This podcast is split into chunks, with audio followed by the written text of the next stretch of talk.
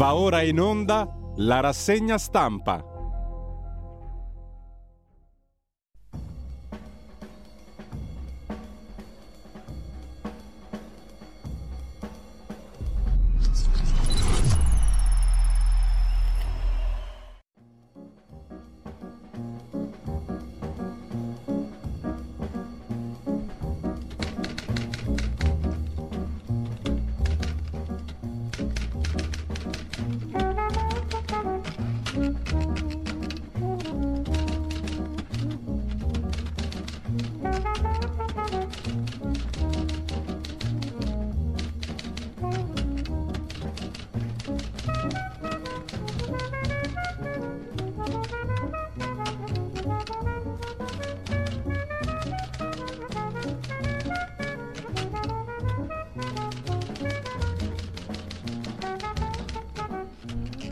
Cordiale buongiorno a tutte le ascoltatrici e a tutti gli ascoltatori da Giulio Cainarca e ben trovati all'appuntamento con la rassegna stampa. 7.32 martedì 5 aprile radiolibertà.net, il sito di riferimento, trovate quello che serve. E in prima pagina sull'agenzia ANSA invece Zelensky, il presidente ucraino che parla all'ONU dopo la strage di Bucha, ha colpito un ospedale pediatrico a Mykolaiv. Le sirene d'allarme hanno suonato in quasi tutta l'Ucraina stamani il presidente ucraino Zelensky ha annunciato che oggi si rivolgerà al Consiglio di sicurezza delle Nazioni Unite a proposito delle stragi di civili a Bucha. Ieri il presidente ucraino ha visitato la città accusando i soldati russi di essere macellai.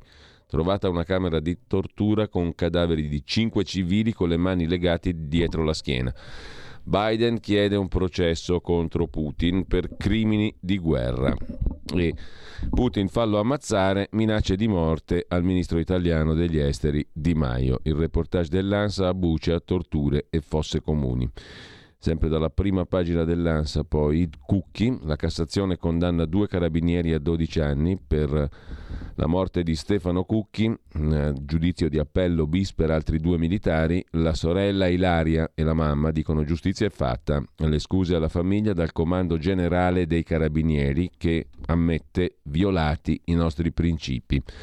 Si torna all'Ucraina con l'altro titolo in primo piano sull'asta di stamani, a Bucia donne prese dai russi come schiave, raccontano alcuni testimoni, segni di distruzione lungo la strada tra Irpin a Bucia, il racconto dell'inviato dell'ANSA Lorenzo Attianese dall'ex quartier generale russo e dalla fossa comune scavata vicino alla chiesa. Ha un nome e un volto il macellaio di Bucia. Kiev pubblica su Telegram l'elenco dei soldati russi coinvolti, anche il nome del comandante e il suo indirizzo. A Elon Musk invece il 9,2% di Twitter, un'altra delle notizie di prima pagina dell'agenzia ANSA, il titolo vola a Wall Street più 27%. L'Unione Europea punta a colpire il petrolio russo, arriva il no di Berlino sul gas, Gentiloni, commissario europeo, sanzioni alla Russia, nessuna misura è esclusa, dice il commissario all'economia della Commissione europea, l'italiano Gentiloni. Francia e Germania, via i diplomatici russi. La Russia mobilita 60.000 soldati, è la cronaca della giornata di guerra ieri. Dati Covid, 30.600 positivi, 125 vittime nelle ultime ore, scrive ancora l'agenzia ANSA e poi il Consiglio dei Ministri, il Presidente del Consiglio Draghi, giovedì per il via libera al documento di economia e finanza, il DEF. Il varo del DEF arriverà in anticipo di qualche giorno rispetto alla scadenza del 10 di aprile. E poi la cronaca, morta perché al 118 non sanno l'inglese, ma la regione Lazio nega questo fatto. Vittima una turista vicino a Roma. Soccorsi arrivati in 18 minuti, non 43 come è stato detto in precedenza. Questo per quanto concerne la prima pagina dell'agenzia ANSA. Andiamo a vedere come al solito anche l'ADN Kronos, apertura sui fatti di Ucraina e il massacro di Bucha, le parole di Biden, presidente degli Stati Uniti, Putin va processato per crimini di guerra. Alla Milosevic, insomma. Gli Stati Uniti e il Regno Unito chiederanno la sospensione della Russia dal Consiglio dell'ONU per i diritti umani il Pentagono mm, osserva non abbiamo ragione di confutare le denunce dell'Ucraina. Sindaca legata e uccisa con marito e figlio a Mothisin, sempre in Ucraina. I tre erano stati rapiti dai russi lo scorso 23 marzo. Il ministro degli esteri russo Lavrov dice che Biden non ha la coscienza pulita. Il commento del ministro degli esteri alle accuse di Biden Putin, a Putin su Bucha il commento del ministro degli esteri russo, Sergei Lavrov, che respinge la richiesta di una riunione ONU sul massacro. Molti politici americani responsabili della guerra in Iraq con pretesti noti che hanno distrutto la Libia insieme ai partner della Nato e che hanno invaso la Siria non hanno la coscienza pulita e questo è il caso, ha detto il ministro degli esteri russo Lavrov, commentando le parole di Biden, il presidente americano, che ha definito Putin criminale di guerra. La Russia chiarirà i fatti accaduti a Bucha nel corso di un punto stampa a New York all'ONU. È stata intanto respinta la ripetuta richiesta della Russia di tenere una riunione del Consiglio di sicurezza dell'ONU sulla situazione nella città di Bucha, ha sottolineato ancora Lavrov, perché è la Russia che ha chiesto la riunione del Consiglio di sicurezza dell'ONU sui fatti di Bucha. Bocciata la richiesta russa, abbiamo chiesto una riunione del Consiglio di sicurezza delle Nazioni Unite, ha detto Lavrov, ma i nostri colleghi britannici che ora lo presiedono hanno rifiutato anche il nostro tentativo di oggi, cioè ieri. Non ha avuto successo, ha detto Lavrov. Un incontro tra Putin e Zelensky potrebbe essere convocato quando ci saranno risultati dai negoziati Mosca-Kiev, ha aggiunto il ministro.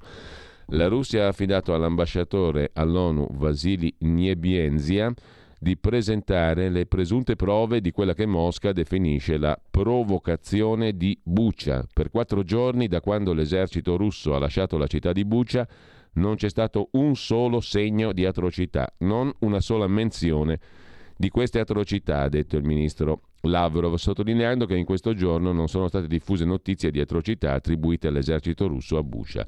Quindi una messa in scena. I video che ho presentato, ha detto l'ambasciatore all'ONU Vasily Niebienzia, in particolare quelli di Bucha, non danno alcun motivo per dubitare che si trattasse di una performance, ha affermato nella conferenza stampa durante la quale ha mostrato del materiale video promettendo che verranno presentate nuove prove, scrive l'ADN Kronos dando conto della versione russa sui fatti di Bucia. Poi la sentenza della Cassazione su Cucchi condanna a 12 anni per due carabinieri e la Germania non è possibile tagliare ora il gas dalla Russia, fa sapere il ministro delle finanze tedesco. Distinguere tra gas, petrolio e carbone. Petrolio e carbone possiamo tagliarli, il gas no. Con questo lasciamo anche l'ADN Cronos e andiamo a vedere le prime pagine dei quotidiani di stamani, partendo come al solito dal Corriere della Sera. La richiesta di Biden, processate il criminale Putin, come Milosevic, giusto appunto. Zelensky a Bucia parla di russi come macellai, le foto che svelano le bugie, l'Italia pronta a espellere i diplomatici russi. Così in apertura il Corriere della Sera con due foto in prima pagina. Il presidente Zelensky a Bucha, dove i russi in ritirata hanno trucidato civili inermi e gettato centinaia di cadaveri nelle fosse comuni, recita la didascalia del Corriere della Sera. L'altra foto è quella appunto dei cadaveri nelle fosse comuni. E poi s'affaccia in prima pagina sul Corriere della Sera l'omicidio Cucchi, condanne a 12 anni per due carabinieri. Il caffè di Massimo Gramellini si occupa del divario che è cresciuto in questi due anni di pandemia fra i top manager strapagati e invece i comuni lavoratori delle loro aziende. Il divario è salito da 192 contro 1 a 245 contro 1, cioè un dipendente medio di una società prende uno, il capo, il chief executive officer, l'amministratore, 245 volte. Qual è il rapporto tra i guadagni di Putin e quello di uno dei soldati ragazzini mandati a morire in Ucraina? Si domanda Massimo Gramellini in prima pagina sul Corriere della Sera. No comment. A pagina 2 invece il pezzo di Lorenzo Cremonesi inviato proprio a Buccia, i corpi dei morti, i racconti dei vivi, Russi senza pietà. Nella cittadina degli ultimi massacri, per strada i cadaveri. Le immagini satellitari, il confronto coi video smentiscono Mosca che parla di una messa in scena. A vederli gettati alla rinfusa, nella trincea, scavata di fresco, questi poveri corpi sembrano cose, manichini dalle apparenti sembianze umane, confusi nella terra sabbiosa. I militari ucraini nelle ultime ore li hanno deposti in sacchi di plastica, ma ancora emergono mani rattrappite, unghie annerite di sangue rappreso e stracci di vestiti, giacche strappate. I russi dicono che è una montatura degli ucraini, ma le immagini satellitari diffuse ieri sera dal New York Times mostrano che diversi cadaveri erano già per le strade di Buccia l'11 marzo. Il confronto con un video girato il 2 aprile da un consigliere locale mostra i corpi nelle stesse posizioni. Viene da paragonare tutto questo al modo in cui noi trattiamo i nostri defunti. Come possiamo immaginare civili torturati e abbandonati nell'agonia? Come accettare l'idea di donne vecchie e bambini trucidati a sangue freddo, uomini fucilati con le mani dietro la schiena? O ancora il fetore di un massacro insepolto? E invece eccoli questi fagotti informi, alcuni dei quali sono stati lasciati per settimane a decomporsi sul selciato delle strade sconvolte dalle bombe e nelle cantine, dove adesso vengono via via trovati dalle squadre di soccorso. Li abbiamo visti ieri nei pressi della basilica di Bucia, una decina di sacchi neri appoggiati gli uni sugli altri, racconta Lorenzo Cremonesi. Sul Corriere poi è intervistato il sindaco di Bucia, Anatoli Fiedoruk, pagina 3. La disperazione del sindaco, un safari tra la mia gente ci hanno uccisi per rabbia o per divertimento. L'ultima foto è quella di una famiglia, trucidata, un lettone quattro corpi, la figlia, sei anni, senza vestiti, mani legate, una garza bianca, che avvolge anche la bocca e il mento. Non si vede il volto, solo il buco del proiettile nel cuore. Perché questa cattiveria? si chiede Anatoli Fiedoruk, dal 98 sindaco di Bucha, la città è diventata teatro dell'inimmaginabile a 37 km da Kiev.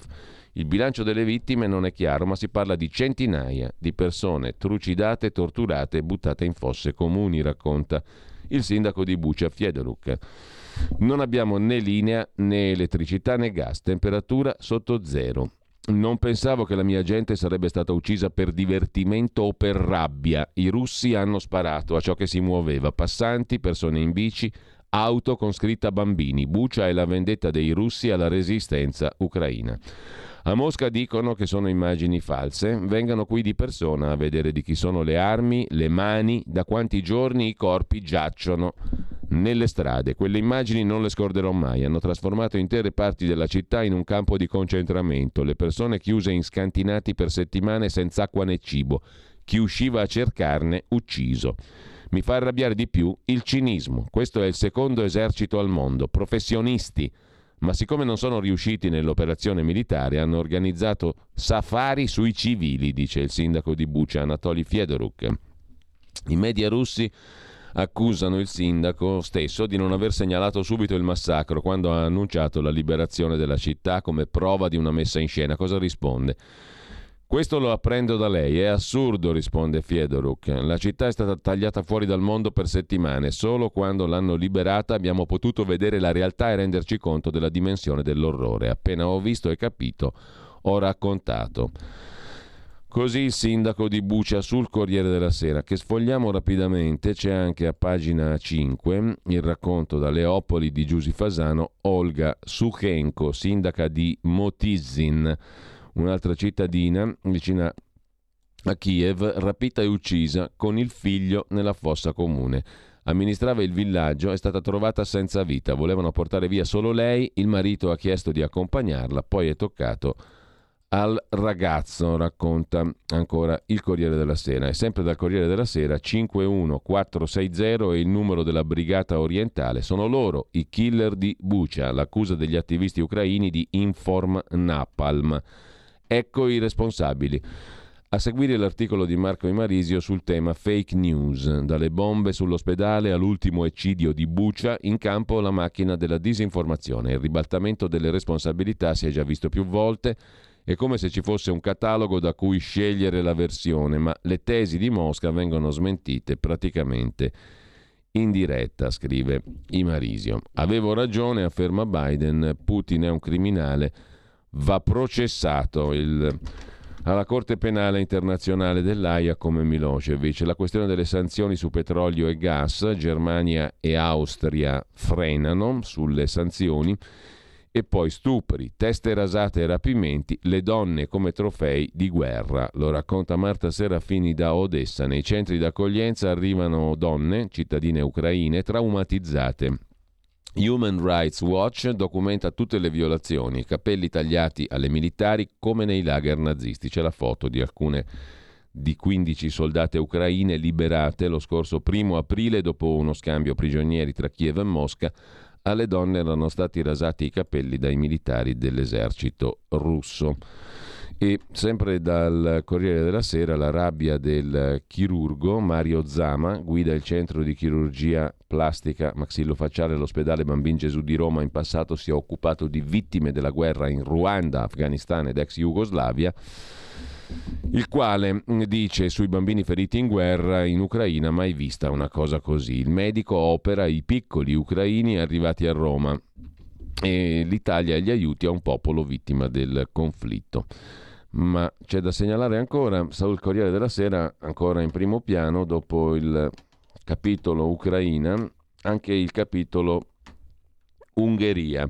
La vittoria di Orban, a lui e al suo partito il 53%, il rivale fermo al 35, 20 punti di distanza, il sistema di potere illiberale creato in questi 12 anni è apprezzato da frotte di ungheresi. Sono frotte come animali gli ungheresi che hanno votato per Orban naturalmente. Salvini e Meloni lodano il leader, ha vinto da solo contro tutti. Bravo Victor, ha detto Salvini, attaccato dai sinistri fanatici del pensiero unico, minacciato da chi vorrebbe cancellare le radici giudaico-cristiane d'Europa.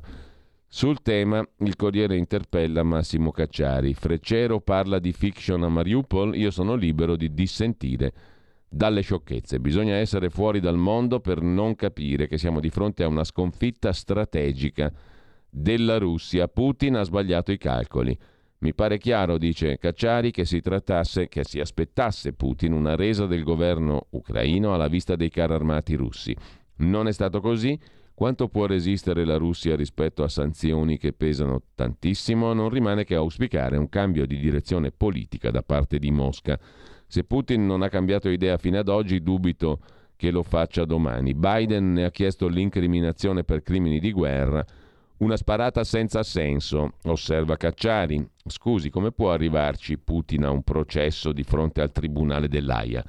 o perché c'è un golpe a Mosca, qualcuno lo rovescia e a questo punto sarebbe da vedere chi lo rovescia, se poi lo consegna al tribunale, oppure, come è successo con Milosevic, la Nato bombarda Mosca e lo cattura e lo porta alla sbarra. Stiamo parlando di cose fuori dalla realtà. I tribunali che processano per crimini contro l'umanità sono solo i tribunali dei vincitori.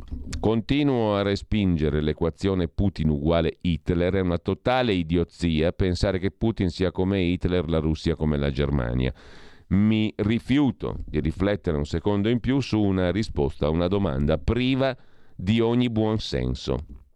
Sono contrario all'aumento delle spese militari di paesi che non hanno una comune politica di sicurezza né una comune difesa. Aumentare le spese per armamenti in queste condizioni è follia.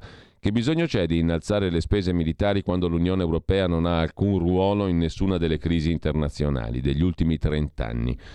Da europeista deluso, da uno che ci credeva talmente tanto da sentirsi uno sconfitto, glielo dico così risponde Cacciari a una domanda sull'esercito europeo. Questa dell'aumento delle spese militari è l'ennesima scelta dall'euro in giù che provocherà un allontanamento dei cittadini dall'idea di Europa unita. Quanto all'invio delle armi all'Ucraina, se si aiuta un paese aggredito lo si può aiutare anche così, ma è doveroso che sia il Parlamento ad assumersene la responsabilità. In Parlamento si è votato, ma non diciamo sciocchezze. Se questa pantomima va bene a lei, a me no. C'è stata la scelta del principe di Draghi, piombata a posteriori. Perché eh, a quanto siamo eh, da molto prima di Draghi, a questo siamo da molto prima di Draghi, alle assemblee trasformate in organi ratificanti Quando qualcuno blatera di crisi della democrazia, prosegue Cacciari, non dimentichi lo scempio italiano dell'aver preso una decisione così delicata senza averne discusso in Parlamento. A una riunione del Comitato Dubbio e Prevenzione, di cui fa parte anche Cacciari, Carlo Freccero ha accostato le immagini da Mariupol a una fiction. È d'accordo? Per nulla, risponde Cacciari. Non sono per nulla d'accordo con questa e altre cose dette da Freccero. Il Comitato Dubbio e Prevenzione non è un partito, ciascuno può dire quel che vuole, sono libero di bollare come sciocchezze le cose che ritengo tali. Nella stessa sede il professor Ugo Mattei ha notato analogie tra la strategia anti-Covid e la guerra della Nato. Detta così non sono d'accordo, conclude Cacciari, se ci si riferisce al modo in cui queste crisi sono state affrontate possiamo discutere. Col Covid non poteva scoppiare la terza guerra mondiale, con l'invasione dell'Ucraina sì. La gestione dell'emergenza Covid, alcuni provvedimenti di politica sanitaria, non i vaccini, non mi hanno affatto convinto, come non mi convincono le decisioni sull'onda dell'emergenza, ma non andrei oltre ed eviterei paragoni assurdi, dice Massimo Cacciari sul Corriere della Sera. Dal Corriere della Sera, rapidamente, andando alla politica italiana, la questione della riforma della giustizia varata dalla ministra Cartabia, compresa l'assegnazione di incarichi direttivi degli uffici giudiziari e modifiche per l'elezione del Consiglio Superiore della Magistratura, sulla questione delle porte girevoli, magistratura politica, l'ALT di Palazzo Chigi, sulla giustizia si continua a, tra- a trattare. Nuovo ricovero intanto per Ciriaco De Mita, 94 anni, la figlia dice che è in gravi condizioni. Chiudiamo con uno studio sulla questione Covid, esami al cuore raddoppiati, record di TAC al torace e l'impatto del post-Covid, l'indagine su quasi 50.000 positivi lombardi. Per il 10% di loro addirittura un nuovo ricovero in ospedale. Non è poca roba, uno su 10. E si sono moltiplicati gli esami al cuore e le TAC al torace. Con questo, eh, no, non lasciamo ancora il Corriere della Sera perché c'è anche un'ampia pagina di cronaca. Come abbiamo visto, la Cassazione ha confermato la condanna per due carabinieri, caso Stefano Cucchi, 12 anni, e l'Arma ha porto le scuse alla famiglia. Appello bis per due militari accusati di falso. Il caso Open, la fondazione di Matteo Renzi, unico imputato in aula, attacca i pubblici ministeri, un'inchiesta scandalosa e annuncia un libro sul caso. Si intitolerà Il mostro, ha detto Matteo Renzi. Assieme a Renzi rischiano il processo Lotti, Boschi, Carrai. Poi c'è la questione della morte in camper di Janna Gommelt, 25enne, tedesca, è morta a Focene, Roma, per un malore nel camper con cui col fidanzato stava girando l'Europa. La procura di Civitavecchia ha aperto un fascicolo contro ignoti per istigazione al suicidio.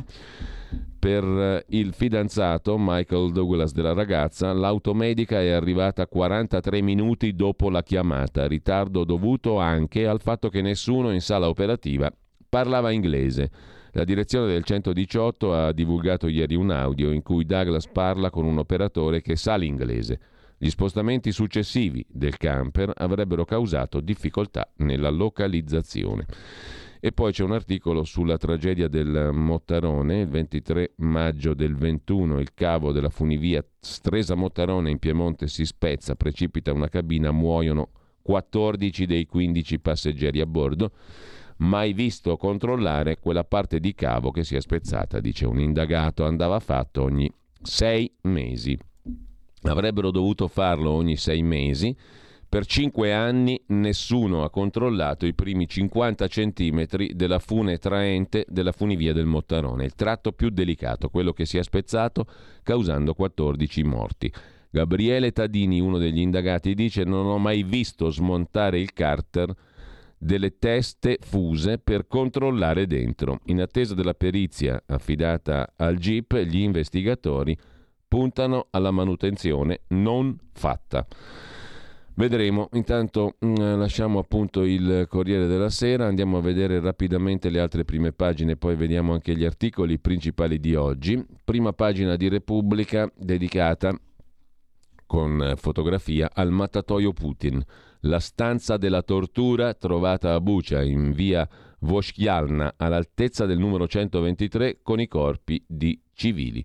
Fosse comuni, esecuzioni, camere di tortura, stupri. A Bucia si moltiplicano le testimonianze sulle brutalità degli invasori. Lo zar va processato per crimini di guerra, dice il presidente americano Biden, replica il ministro degli esteri russo Lavrov, tutte invenzioni, gli americani non hanno la coscienza pulita e, sottolinea Repubblica, nonostante atrocità e disfatte, in Russia il consenso per il Cremlino cresce all'83%. Che facciamo? Li bombardiamo sti russi o no? C'è Orban poi, il dilemma dell'Unione Europea, il voto in Ungheria, il commento di Timothy Arton Gash, il caso Cookie che abbiamo già detto e mm, la debolezza russa che scrive Marta Dassù, analista e già ministra, viceministra degli esteri nel governo Monti, la debolezza russa ora fa paura. Andiamo a vedere anche la prima pagina della stampa per completare il trittico dei giornali principali della Repubblica Italiana, i martiri di Buccia in apertura, Zielienski sui luoghi del dramma e poi ancora in primissimo piano il commento di Domenico Quirico, il killer esibisce la morte per non farci voltare. E il pezzo di Edith Bruck, Io il nazifascismo e Orban il vincitore. Il risultato elettorale in Ungheria mi riporta a quando ero bambina, tanti ricordi di un periodo in cui era già molto forte il nazionalismo, ci facevano imparare le poesie e le canzoni patriottiche. Gary Kasparov, La guerra ucraina cambierà il mondo, c'è il celebre scacchista, e poi Il piccolo satrapo, il titolo del buongiorno di Mattia Feltri, dedicato a Orban. E mm, con questo lasciamo anche la prima pagina della stampa per andare a vedere anche la verità di Maurizio Belpietro che apre la sua prima pagina intanto con l'annuncio della nascita del fratello economico della verità, un nuovo quotidiano diretto da Franco Bechis, si chiama Verità e Affari, a pagina 9. Lo annuncia Bechis, lo vedremo, ma il titolo d'apertura è dedicato all'editoriale del direttore Belpietro. Usano l'orrore per portarci a un punto di non ritorno. Biden vuole processare Putin. I fatti di Bucha anche andrebbero accertati da un'indagine internazionale che peraltro la Russia chiede alle Nazioni Unite, pretesto per alzare sempre più toni e asticella. Sebbene lo stesso Zelensky ammetta che bisogna continuare a trattare, siamo su un piano inclinato che conduce dritto alla terza guerra mondiale. Nell'attesa si invocano sanzioni da kamikaze anche se la Germania per ora dice no al blocco delle forniture di gas che per l'Italia sarebbe una tragedia. Lentamente, tra immagini dell'orrore e minacce nucleari, stiamo scivolando, scrive Maurizio Belpietro, verso la terza guerra mondiale. Da quando il 24 febbraio la Russia ha invaso l'Ucraina, i toni si alzano, i massacri crescono, l'escalation non ha fine. Lo storico Niall Ferguson ne parla apertamente. In un articolo uscito su Bloomberg ripercorre la storia dei conflitti mondiali. Arriva alla conclusione che non si può essere ottimisti, scrive Belpietro. Spero che la guerra finisca presto, che Putin se ne vada, che non ci sia una cascata di conflitti in cui la guerra nell'Europa orientale sia seguita dalla guerra in Medio Oriente e in Asia. Soprattutto, scrive Ferguson, spero che non si ricorra alle armi nucleari. Tuttavia la storia e la scienza della politica fanno temere che un conflitto prolungato in Ucraina sfoci in ciò che tutti tendono a non nominare, a scongiurare. La terza guerra mondiale, del resto, se la Polonia annuncia il via libera all'installazione nel proprio territorio di missili nucleari e gli Stati Uniti con Gran Bretagna scelgono di inviare carri armati e batterie antiaeree, si capisce che siamo su un piano inclinato verso il peggio un coinvolgimento bellico dell'Europa e della Nato. Difficile fingere che i paesi dell'Alleanza Atlantica non stiano partecipando al conflitto. Forse da prima che la Russia passasse i confini per conquistare il Donbass e avanzare coi blindati verso Kiev, l'Occidente sta rifornendo d'armi Zelensky e dopo l'invasione i paesi europei e gli Stati Uniti hanno comunicato la cessione all'Ucraina dell'arsenale. La foglia di fico dietro a cui si sono nascosti i parlamenti, in particolare italiano, prevede che le armi siano classificate strumento di difesa. Ma non serve un generale per comprendere che un lanciarazzi può servire a fermare un blindato, ma anche a colpirne un altro. Infatti, in almeno in un paio d'occasioni, l'esercito ucraino non si è messo sulla difensiva, è passato all'offensiva. Probabilmente con i nuovi mezzi in arrivo da America e altri paesi, gli ucraini potranno colpire ancora più duro e il rischio che segnala Ferguson è un protrarsi della guerra, con la possibilità che Putin, spalle al muro, reagisca nel peggiore dei modi.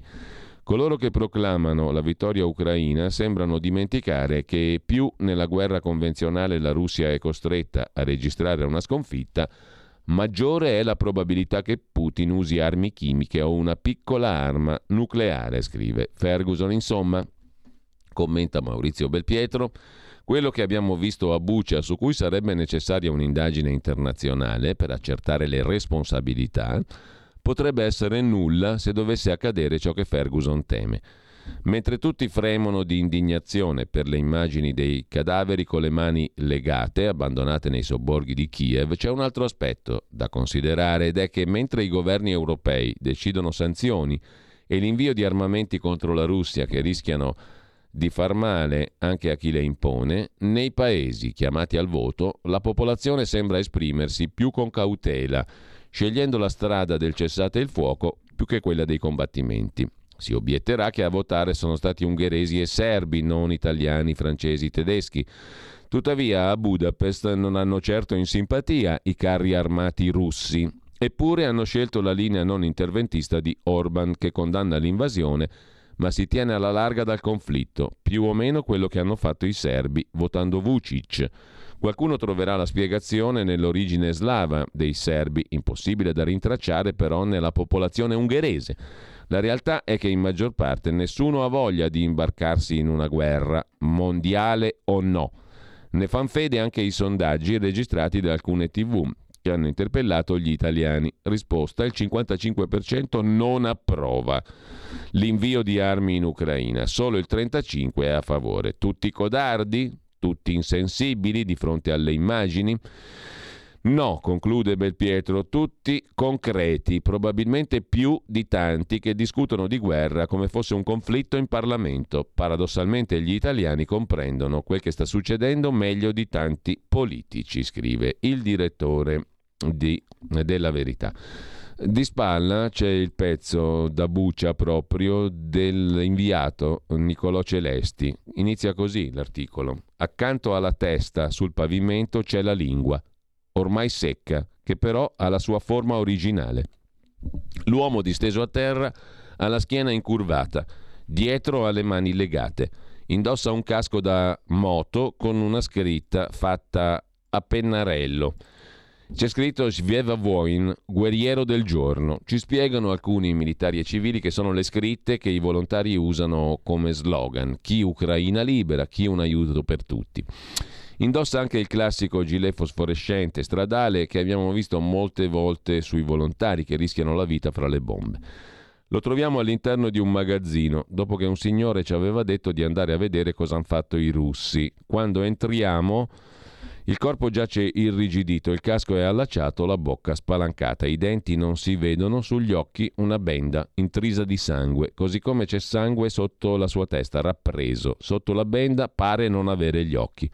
Alcuni poliziotti che arrivano poco dopo sul posto ci dicono che potrebbe essere morto dissanguato per l'asportazione di lingua e bulbi oculari. I poliziotti fanno cenno di allontanarci dal corpo, lo analizzano, indietreggiano.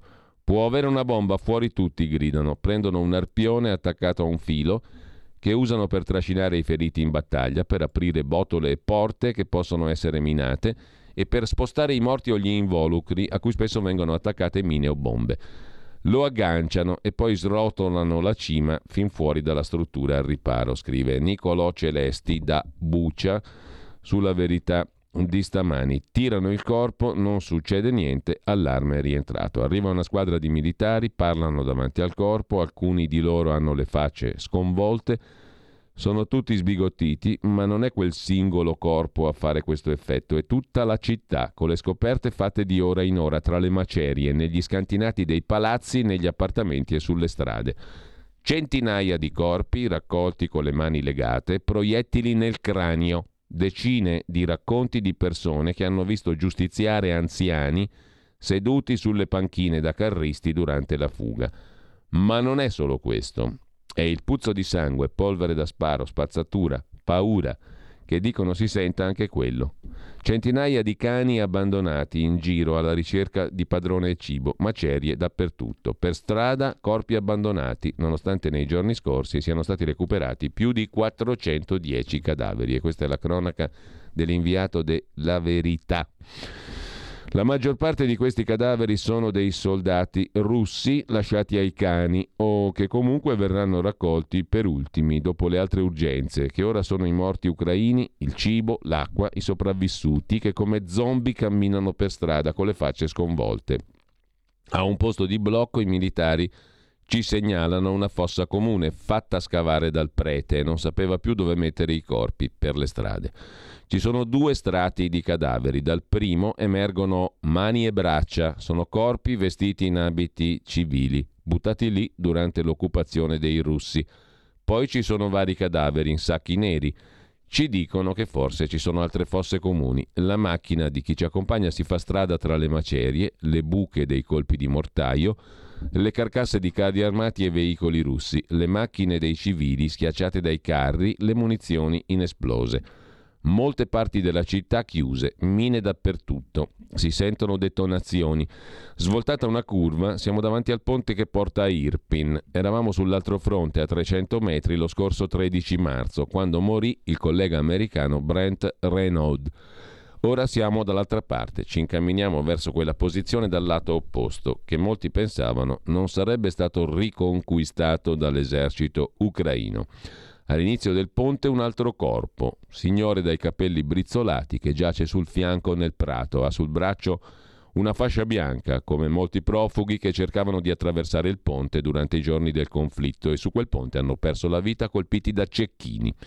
Molti sono convinti che quell'uomo, nonostante la fascia bianca, non sia un ucraino, ma un soldato russo vestito in abiti civili. I militari russi di questa guerra indossano, o sulle gambe o sulle braccia, una fascia bianca come gli ucraini ne indossano una blu. Questo corpo è lì perché è sospettato di essere soldato nemico.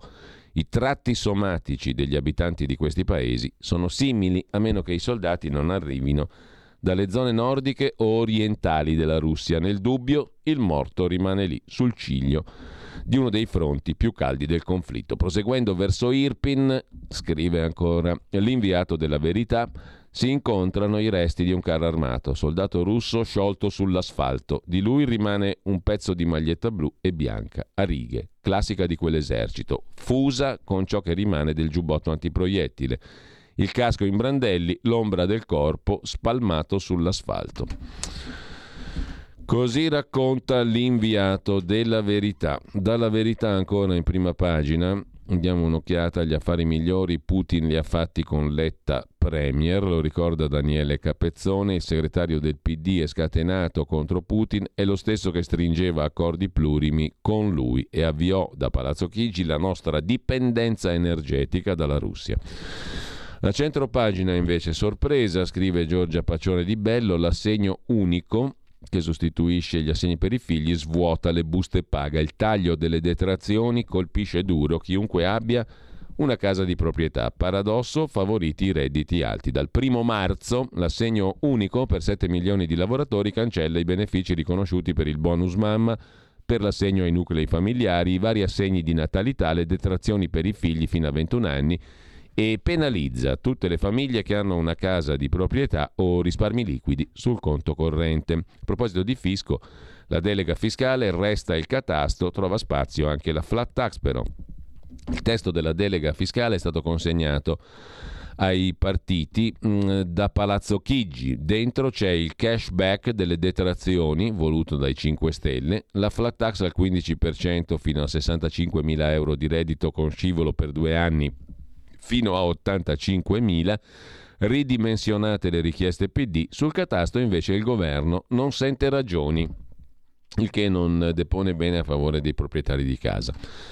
Francesco Borgonovo si occupa della vittoria di Orban, i nostri sedicenti democratici hanno problemi con le democrazie, Giorgio Gandola sulle fosse comuni e le torture, però qualcosa non torna, scrive Gandola, pagina 4 della verità. Date e caccia ai sabotatori, dubbi sull'eccidio, la liberazione il 31 marzo, l'operazione di pulizia, il Pentagono americano dice non possiamo confermare la mattanza. Un pezzo di Stefano Graziosi, Zelensky guarda in faccia la realtà, trattiamo nonostante le atrocità, dice il presidente ucraino. Russi macellai, però ammette che i negoziati devono proseguire, mentre è corsa a invocare nuove sanzioni, ma è la Germania a frenare l'Unione Europea. E ancora scrive la verità, rinunciare di colpo al gas della Russia ha esiti drammatici, ma l'Unione Europea sta minimizzando. Carlo Cambi si occupa, pagina 8 della verità di stamani, dell'ossessione verde dell'Unione Europea che uccide gli allevamenti e a rischio una stalla su due. In Italia una direttiva della Commissione Europea obbligherà tutti gli operatori del settore a dotarsi di certificazioni green a prescindere dal numero di animali allevati. Risultato? Zootecnia al palo, scrive Carlo Cambi. Franco Becchis annuncia, pagina 9 della Verità, invece il nuovo quotidiano economico da oggi in edicola, si intitola Verità e Affari, la nuova testata, per svelare ciò che altri non dicono. Un giornale per raccontare gli scandali del bel paese, ma anche per celebrare il genio italico soffocato dalla burocrazia, con tutta la libertà che i lettori della Verità già conoscono. Verità e Affari si intitola il nuovo quotidiano economico della galassia editoriale di Belpietro. E dalla verità di oggi vi segnalo ancora la questione della delega fiscale, ma qui ci ritorniamo sopra più dettagliatamente e dell'assegno unico. Il pezzo di Giacomo Amadori e François de Tonquedec su la Baffino Corporation, D'Alema, il Columbia Gate che incrocia, pensate un po', le escort di Berlusconi. Il broker Caruso frequentò l'azienda di Enrico Intini. Chi è? È l'amico di D'Alema, citato però nell'indagine sui giri di Giampaolo Tarantini per le cene eleganti di Berlusconi. Mistero sul patrocinio della APM all'associazione del sedicente collaboratore dei servizi, chi lo ha concesso ora lo rinnega. Comunque il Columbia Gate incrocia le escort di Berlusconi e poi c'è il caso Blackstone, il fondo di investimenti americano che tira dritto sulla sede prestigiosissima del Corriere della Sera a Milano, in via Solferino. Nessuna tregua in vista con l'editore Cairo. La causa da 600 milioni incombe sui conti del Corriere della Sera. Depositati i documenti a New York, dove il fondo americano Blackstone ha citato in giudizio Urbano Cairo per alzare i toni. L'appello sul lodo in Italia slitta dopo maggio. Si vedrà, è una partita che rischia mh, mm, di mettere in crisi il Corriere della Sera. Marcello Veneziani invece si occupa di Giovanni Sartori, politologo. L'ultimo Sartori difendeva l'identità e i confini. A cinque anni dalla morte, il pensiero del politologo editorialista del Corriere della Sera Giovanni Sartori è quanto mai attuale. La sua critica verso l'ideologia senza frontiere in voga oggi, il progetto multiculturale che porta a un sistema di tribù non integrate, sottolineava Sartori. E quando lo Stato si disgrega si torna alla comunità concreta. Con questo lasciamo il quotidiano di Maurizio Belpietro, andiamo a dare un'occhiata anche al fatto quotidiano di Marco Travaglio. Apertura um, dedicata all'orrore, basta gas russo, anzi no, poi vediamo. Stragi e affari, l'Unione Europea ipocrita minaccia sanzioni che non può mantenere. Germania, Austria e Italia non possono fare a meno del gas russo, ma Biden pressa e Draghi manda avanti Berlino e Vienna. Mentre Scholz, il cancelliere tedesco, offrì l'intesa ma Zelensky rifiutò a febbraio, lo scoop del Wall Street Journal. Cinque giorni prima dello scoppio del conflitto, il cancelliere tedesco propose all'Ucraina un accordo con la Russia che avrebbero siglato Biden e Putin. L'Ucraina si sarebbe dovuta dichiarare neutrale e rinunciare alla Nato, ma disse di no. Insomma, c'era un'intesa possibile, ma Zelensky rifiutò istigato naturalmente da Biden nel sottotesto, il testo esplicito. Comunque, eh, al di là di questo, la frase del giorno sopra la testata, processo open, imputato di finanziamenti illeciti, Renzi si presenta a un'udienza vuota per attaccare i PM e lanciare un nuovo libro. Si crede Silvio Pellico o l'altro Silvio, il Berlusca? Intanto il Papa lavora alla pace, dice padre Spadaro, direttore di Civiltà Cattolica, perciò niente attacchi ai capi, compreso Putin, C'è un'intervista a Pablo Iglesias che riemerge dal Podemos spagnolo. Ipocrita inviare armi in Ucraina e non in Yemen, dice il leader politico spagnolo. Il caso Eni, manovre dell'avvocato Amare dei Renziani per far nominare Descalzi come mm, amministratore dell'Enel che tale era e tale è rimasto, e poi c'è il pezzo del direttore Marco Travaglio, I morti al balzo. L'unica certezza, scrive Travaglio, sull'orribile strage di Bucia è che 410 esseri umani sono morti, quasi sicuramente per mano russa. Sapremo tutto, forse, da un'inchiesta internazionale alla fine della guerra e molto dipenderà da chi l'avrà vinta. Francamente importa poco chi li abbia uccisi dove e quando, chiunque sia stato non sposta di un millimetro il giudizio sulla guerra che è sempre distruzione. Nemmeno se si scoprisse che la strage, come sostengono russi e complottisti, è opera degli ucraini o di qualche milizia più o meno nazi o mercenaria. Nemmeno in tal caso si ribalterebbe il capitolo delle colpe che sono chiarissime. Dal 24 febbraio sono di Putin. Fino a quel giorno se le dividevano equamente Russia, Nato, Stati Uniti, governo ucraino. Ne vedremo tante di scene come Buccia, scrive Travaglio, o come il video di soldati ucraini che gambizzano soldati russi imprigionati e ammanettati, se non si arriverà presto a una vera trattativa con reciproche concessioni fra i protagonisti della guerra per procura Russia e Nato, soprattutto Stati Uniti, con l'Unione Europea in mezzo. Questi sono i tipici orrori di ogni guerra, nessuna esclusa. Basta leggere i libri di Gino Strada che ne ha visti tanti. E se durante le nostre guerre contro Serbia, Afghanistan, Iraq, Libia, eccetera, ne abbiamo visti molti di meno, anche se moriva molta più gente, non è perché mancassero le fosse comuni e le strade di cadaveri ma solo perché non li volevamo e non li dovevamo vedere, quindi non ce li facevano vedere.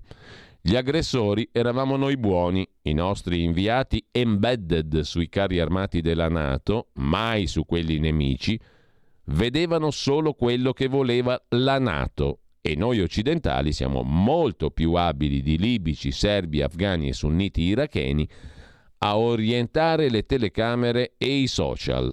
Altrimenti chi promette di trascinare Putin al tribunale dell'AIA come Milosevic vi avrebbe già processato i coniugi Clinton, Bush Jr., Blair, Berlusconi, Aznar, Sarkozy, Assad e tanti altri. E ora dovrebbe sincerarsi, scrive il direttore del Fatto Quotidiano, che i nostri crimini contro l'umanità siano caduti in prescrizione per evitare che finiscano sul banco degli imputati anche i giudici di Putin.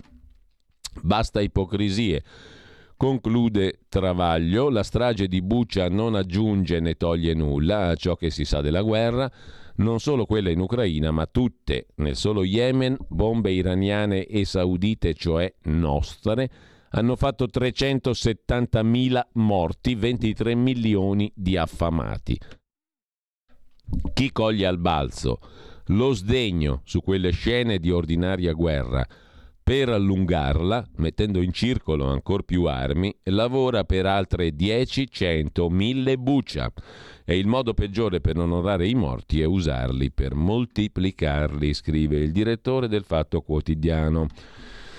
Andiamo a Libero, andiamo a vedere la prima pagina di Libero che si occupa di portarci il rischio sotto al naso. Tra le atomiche di Putin, una è pronta per l'Italia. Il Cremlino sta lucidando l'arsenale atomico, scrive Francesco Specchia, ex dirigente del Ministero degli Esteri russo, annuncia che, in caso di interferenze della Nato, un possibile attacco nucleare su obiettivi del patto atlantico comprende anche la base statunitense di Aviano, in Friuli, Venezia Giulia. Così in prima pagina su Libero. Putin ha un'atomica per l'Italia, dice un ex dirigente del Ministero degli Esteri russo. Tra gli obiettivi di un attacco nucleare c'è anche la base statunitense di Aviano Pordenone. Italia, mentre il piano di Mosca è rieducare gli ucraini come Pol Pot, la denazificazione. Libero pubblica un articolo, un lungo pezzo, un saggio di Timofei Siergievziev. Chi cavolo è costui? Non è uno che passa per caso, mh, mm, è intanto un consulente del Centro Scientifico Formativo Internazionale intitolato Zinoviev presso la facoltà di studi globali dell'Università di Mosca. Insomma, detta corta è uno degli esperti di cui si circonda Putin. Filosofo, personaggio di spicco dell'elite intellettuale putiniana, è uno dei membri del Pensatoio, intestato al filosofo Alexander Zinoviev, nostalgico dell'Unione Sovietica, scomparso nel 2006. Il club Zinoviev, che ha sede nell'Università Statale di Mosca, è ritenuto il think tank, il pensatoio politico e culturale più influente nella Mosca di Putin, propugna il ritorno della Russia alla sua grandezza. In questo manifesto per l'Ucraina, Siergieziev teorizza il controllo assoluto dell'Ucraina e la rieducazione forzata delle nuove generazioni della popolazione sottomessa, secondo uno stile simile a quello del dittatore cambogiano Pol Pot. Sul sito Ria Novosti un lungo articolo di questo studioso, insomma consulente eh, di Putin, Timofey Siergieitsiev, un lungo articolo spiega il brutale disegno che sta dietro all'invasione dell'Ucraina. Distruggere l'Ucraina, sterminare le masse, complici di Zelensky. Il manifesto di Putin, denazificazione ucraina in 25 anni, rieducazione forzata. Poi lo leggiamo. Intanto sempre su Libero in prima pagina c'è chi spara sui morti di Bucia, i complottisti di mestiere, scrive Filippo Facci, prima pagina e pagina 10. Quanti italiani sparano sui morti dell'Ucraina? Da Frecero a Mattei, la galassia negazionista parla di finzione e paragona Covid a guerra. Nei nostri talk show tantissimo spazio alle tesi che deformano la realtà.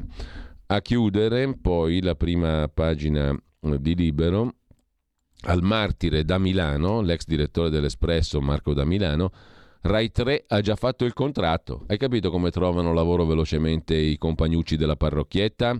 Orsini non può andare ospite, lui è stato ripescato. Intanto a proposito di compagnucci della parrocchietta, Rieco Report, Ranucci torna e subito attacca la Lega. Titola Libero in prima pagina. Da Libero ci spostiamo rapidamente a vedere le altre prime pagine, per esempio Il Tempo di Roma, apertura del quotidiano romano dedicata all'Europa che si arrende al gas.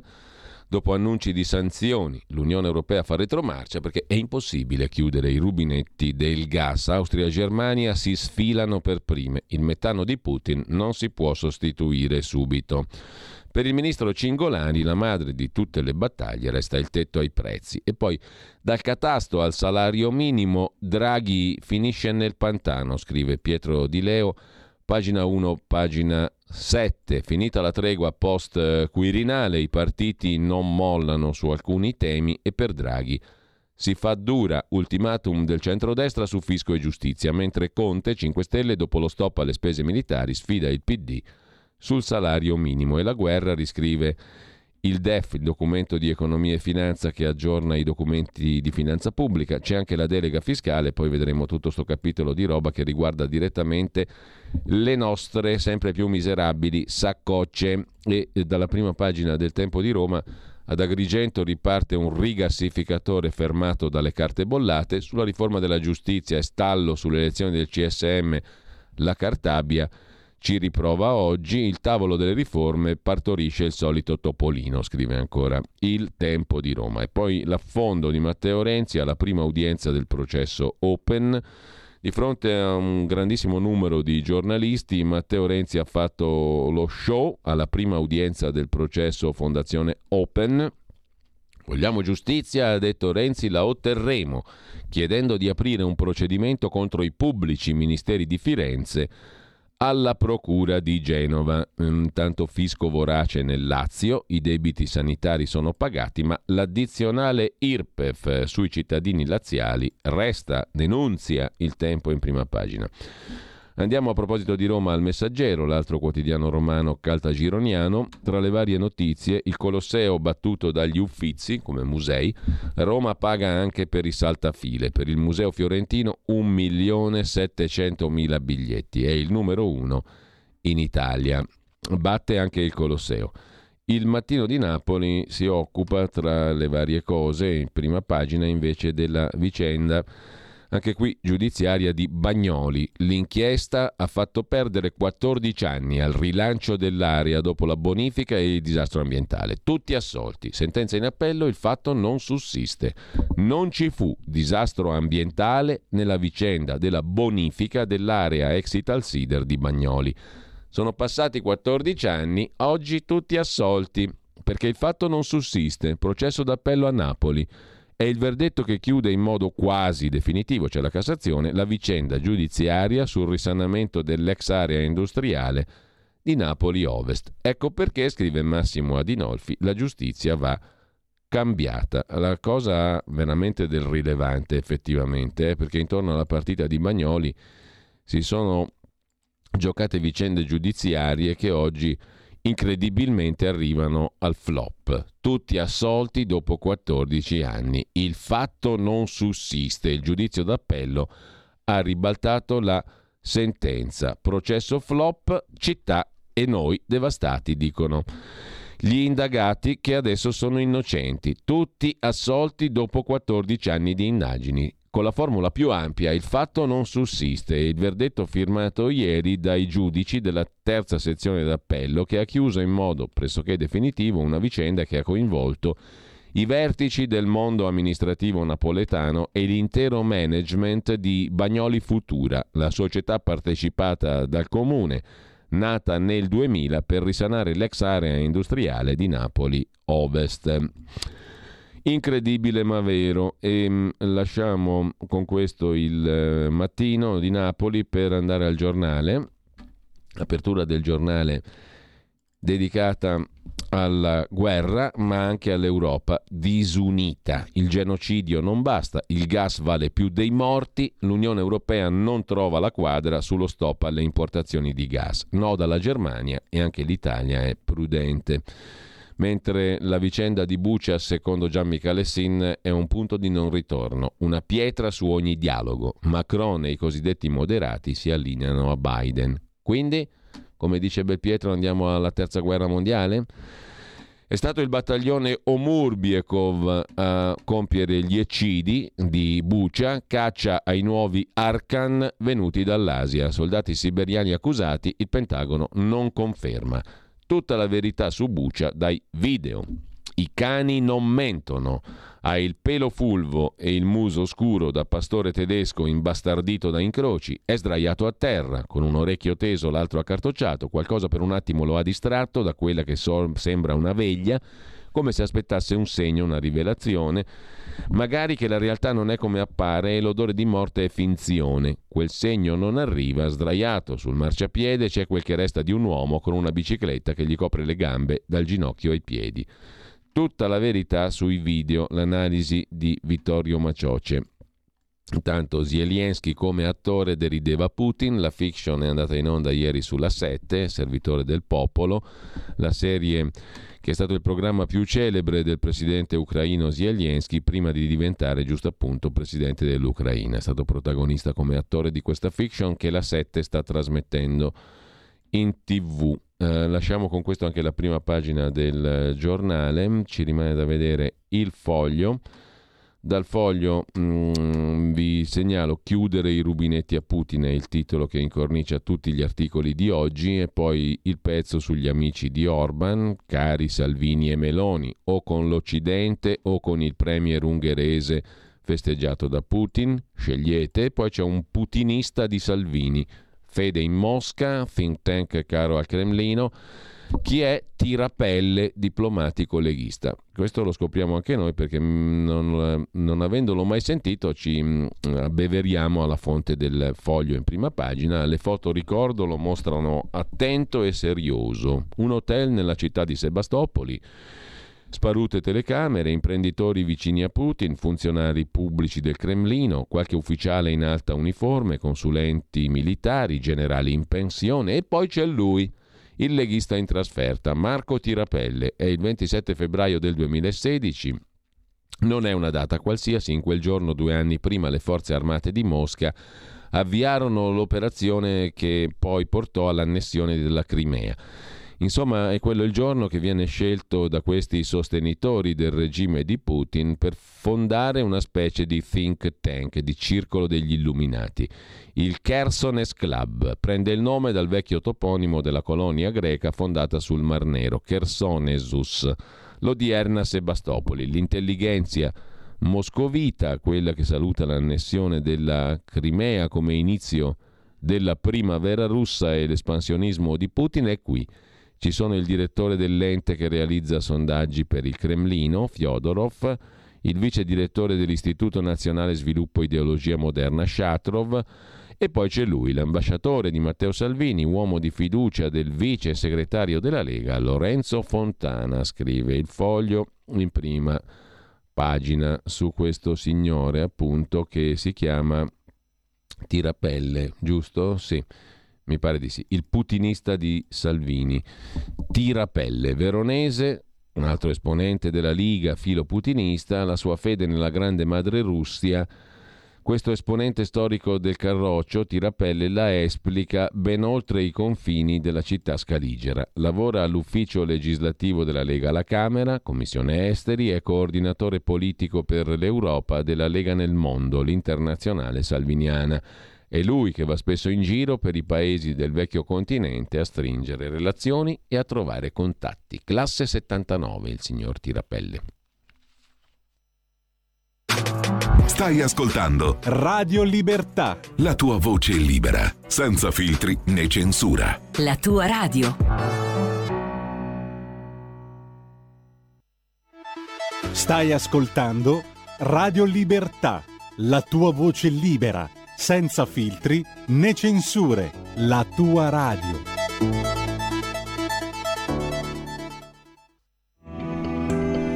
Il meteo.it presenta le previsioni del giorno.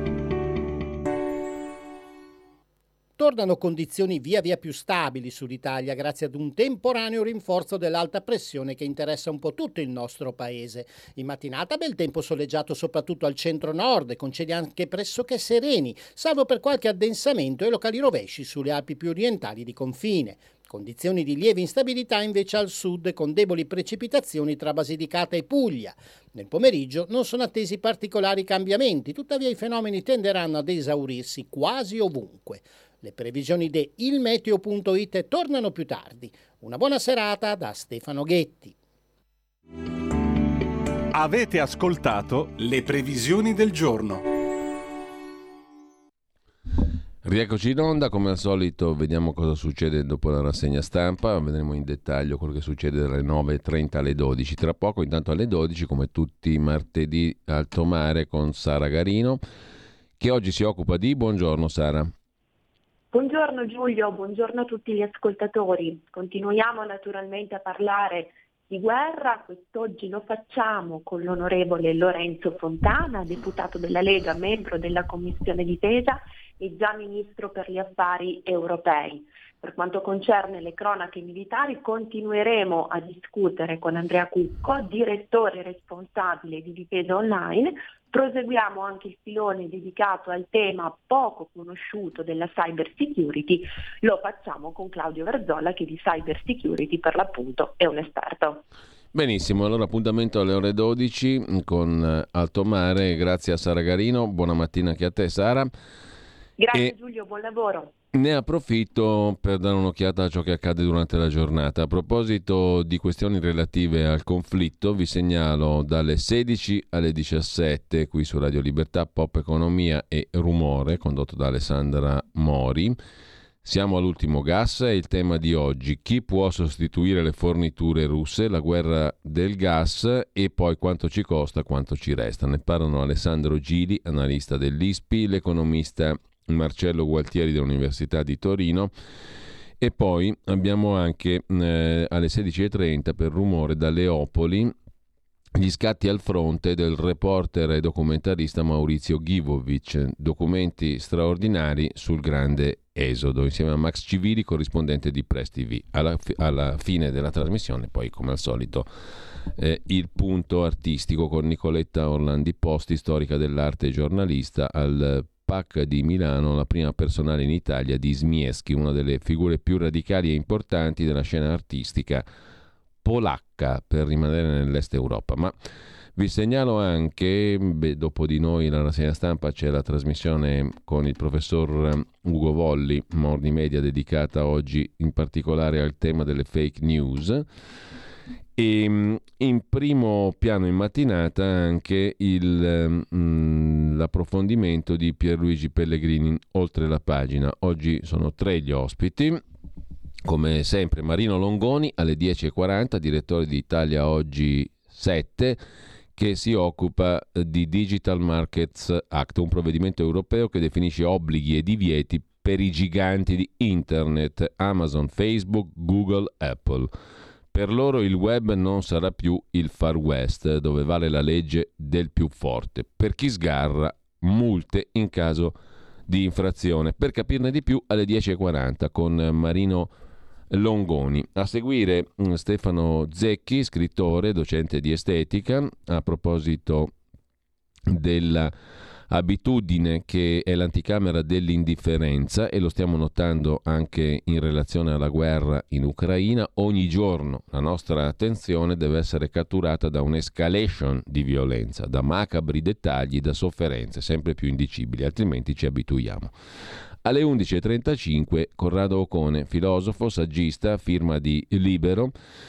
Mettete il sapone nei vostri cannoni, così vi lavate di meno. Sembra una battuta, ma la vicepresidente della Commissione europea Vestager, durante una conferenza stampa sui problemi energetici della guerra in Ucraina, ha invitato i cittadini europei a controllare la doccia e quella dei figli per non sprecare inutilmente acqua calda.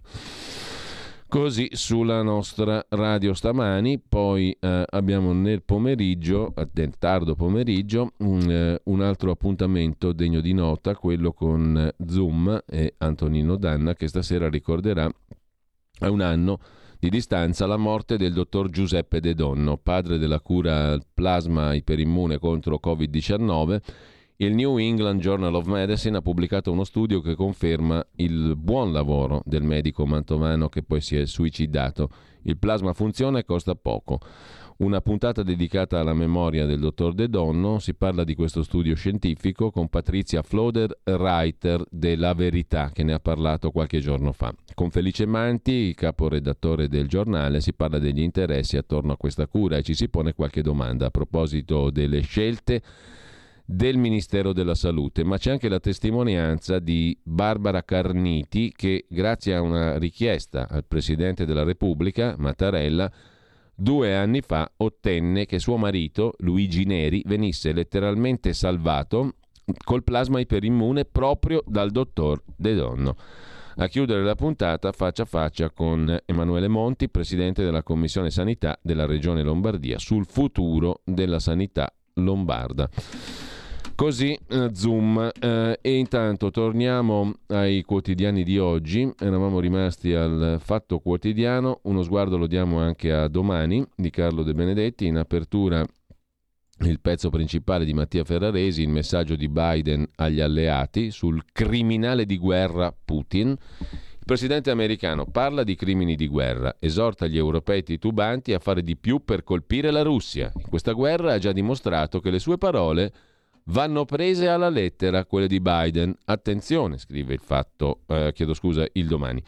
Dal domani vi segnalo a volo il pezzo di Alfredo Faglietta, pagina 5, sul depistaggio sul processo Eni Nigeria. È successo un guazzabuglio a dir poco alla Procura di Milano su tutta sta storia. Indagato e vittima. Il caso del PM De Pasquale, il complotto Eni. Il pubblico ministero De Pasquale accusava Leni nel processo per corruzione in Nigeria, un flop, tutti assolti.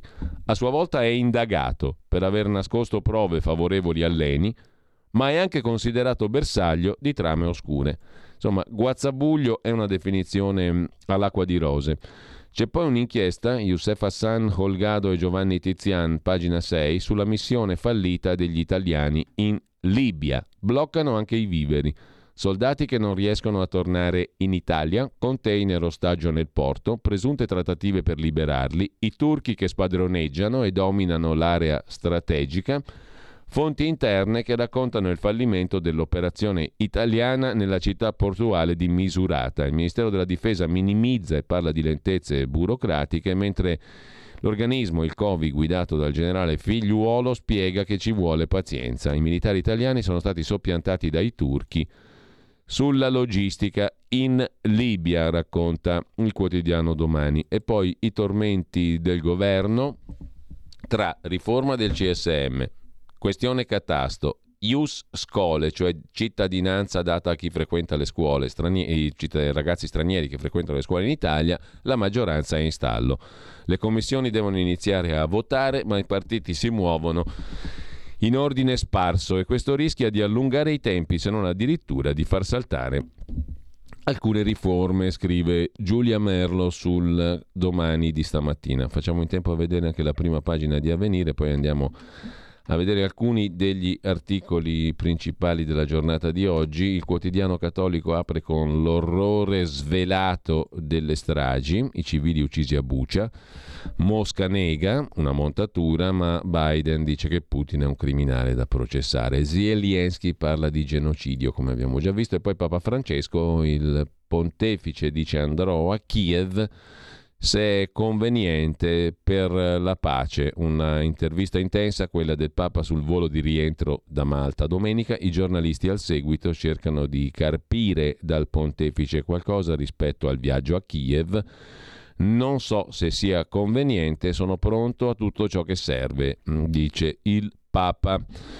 Si lavora a un incontro con il patriarca Kirill in Medio Oriente e su Putin le cose che dico alle autorità sono pubbliche, ha detto il Papa, Papa Francesco. Con ciò lasciamo, dicevo, a venire. Andiamo a vedere adesso alcuni degli articoli di oggi, intanto anche la prima pagina di Italia Oggi che si occupa di IRAP, nord e sud agli antipodi.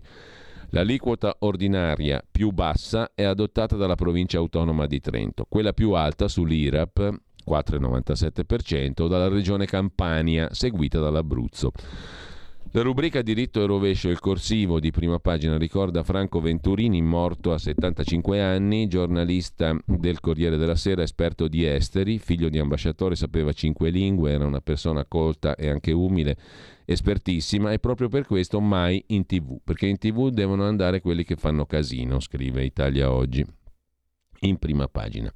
Da Italia oggi eh, ci spostiamo adesso se ci riusciamo perché mi si è imbloccato tutto quanto, eccoci qua, ci spostiamo sulla stampa di Torino dove c'è un racconto, mm, siamo a pagina 3 del quotidiano torinese di un sopravvissuto a Bucia, uccido uccisi con colpi alla nuca, la testimonianza eccezionale di Vladislav Kozlovski Ero lì, so chi sono, c'erano russi, cadiroviti, buriati, gli hanno sparato alla nuca e al cuore. Il metodo russo è questo, sparano alla nuca di persone disarmate.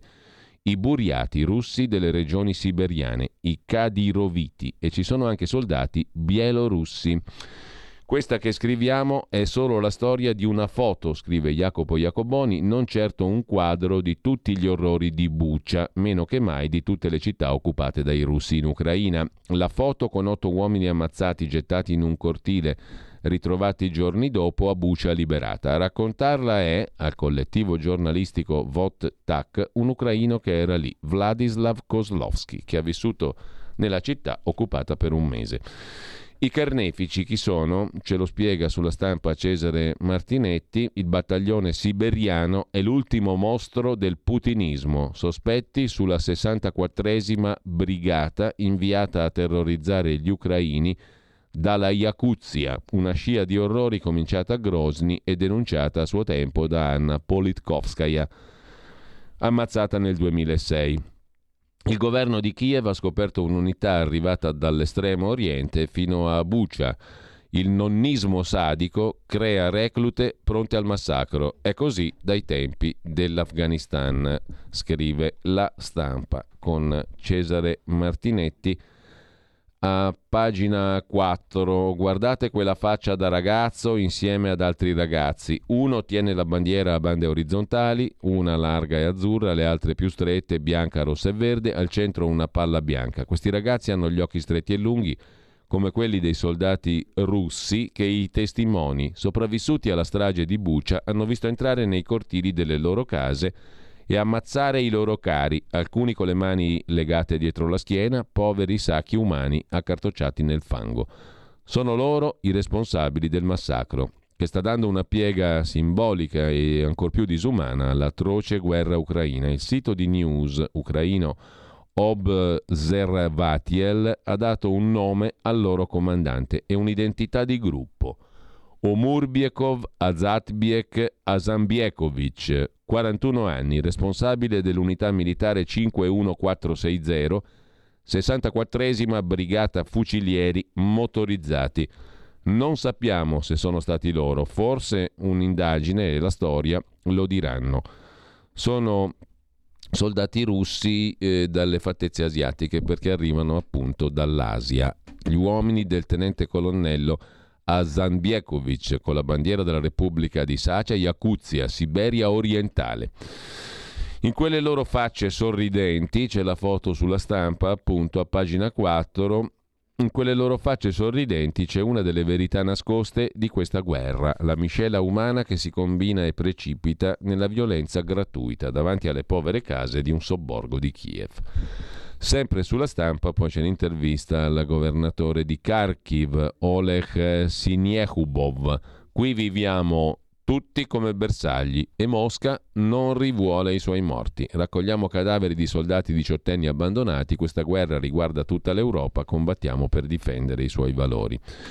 Per quanto riguarda invece il manifesto di Putin, così lo definisce Libero, l'abbiamo iniziato a citare prima, quello scritto da Timofey Siergievziev, non ci sono solo le fotografie delle stragi a Bucha, che il regime di Putin può definire fake news, sicuro che ci sarà qualcuno che ci crede e qualcuno che finge di crederci, ci sono anche i documenti ufficiali non meno agghiaccianti e oggi Libero pubblica un articolo, di fatto un progetto militare e politico, scrive il quotidiano di Sallusti, pubblicato ieri sul sito di RIA Novosti, l'agenzia di notizie russa controllata dal governo di Mosca. Si intitola questo articolo Cosa dovrebbe fare la Russia con l'Ucraina e lo firma Timofey Sergeyevziev, filosofo, personaggio di spicco dell'elite intellettuale putiniana. La denazificazione è necessaria, scrive Sergeyevziev, quando una parte significativa del popolo, la maggioranza, è stata dominata e attratta dal regime nazista nella sua politica. Che cosa dice ancora? Il filosofo in questione o il politologo o quel che l'è, insomma un pensatore, uno del pensatoio di Putin, denazificazione dell'Ucraina in 25 anni, rieducazione forzata alla Pol Pot, scrive Libero. Il fatto che l'elettore ucraino abbia votato per la pace di Poroshenko e la pace di Zelensky non deve fuorviare. Fu la pacificazione degli antifascisti interni a seminare il terrore nelle città russe di Odessa, Kharkov, Dnipropetrovsk, Mariupol e altre. La denazificazione, scrive ancora l'intellettuale putiniano, non può essere inferiore a una generazione che deve nascere, crescere raggiungere la maturità nelle condizioni della denazificazione. L'ideologia del denazificatore non può essere contestata dal colpevole sottoposto a denazificazione. Il Dipartimento russo per la denazificazione dell'Ucraina dovrà predisporre, nel territorio liberato dell'ex Ucraina, la creazione di un tribunale per crimini nazisti contro l'umanità. La Russia dovrebbe fingere, fungere scusa, da custode del processo di Norimberga la Russia non avrà alleati nella denazificazione dell'Ucraina, è un affare puramente russo. Saranno sradicati anche e soprattutto i programmi di degrado e di disintegrazione della civiltà imposti dagli Stati Uniti e dal mondo occidentale. Così ragiona Sierg- Timofey, chiedo scusa, Siergievzev, consulente del centro intitolato ad Alexander Zinoviev, un club che è ritenuto il pensatoio politico più influente della Mosca di Putin, secondo quel che propone oggi libero alle pagine 4 e 5. Il manifesto per la denazificazione dell'Ucraina e la rieducazione forzata degli ucraini. Così su libero. Eh, libero lo lasciamo per eh, andare a dare un'occhiata anche a Italia Oggi. Qui c'è un articolo del nostro Antonino Danna sul satellite che scopre il massacro di Bucia. Ha messo in luce le fosse comuni di Bucia vicino a Kiev dove sono ammassati molti morti. Accuse fra Ucraina e Russia su chi sono gli autori e eh, su questo tema c'è anche il giornale Vittorio Macioce, i dettagli non mentono sui massacri che Putin nega, i corpi in strada da settimane. L'accusa di fake news si scontra con l'evidenza. Sul New York Times la foto satellitare, giusto appunto, dei cadaveri a terra prima che i russi lasciassero Bucia contano queste immagini satellitari pubblicate dal New York Times, morti a terra lì dall'11 marzo, quando i russi non avevano ancora lasciato la città. Eccola la certezza, ma tanto chi non vuole vedere comunque non vede. e allora tanto vale, scrive Vittorio Macioce, chiedere ai cani dei cani ti fidi, non hanno retropensieri, quello che vedono è il senso della guerra, riconoscono la violenza, non dimenticano chi li ha aggrediti ne decifrano i segni. I cani si portano nel sangue la memoria.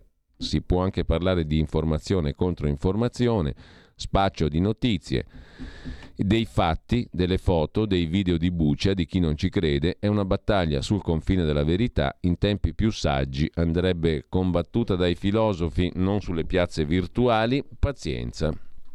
A due giorni dal primo aprile è cominciato il gioco del vero e del falso. Su un piano più generale di valutazione però dei fatti di Bucia c'è da citare sul uh, giornale il pezzo di Gian Michalessin, Dopo Bucia, addio al dialogo, ora tutti si allineeranno sulle posizioni di Biden. Nella storia delle guerre, scrive Michalessin, vi sono tragedie ed eventi capaci di imprimere svolte più decisive delle battaglie combattute sul terreno. Nel 1968, ricorda Michalessin, il massacro di Mai Lai in Vietnam cambiò la percezione americana della guerra, spingendo Washington al ritiro dal sud-est asiatico. Nell'82 la strage di Sabra e Chatila trasformò Ariel Sharon da vincitore del Libano a grande imputato e l'eccidio nel villaggio di Rashak del gennaio 99 decise l'intervento della Nato in Kosovo.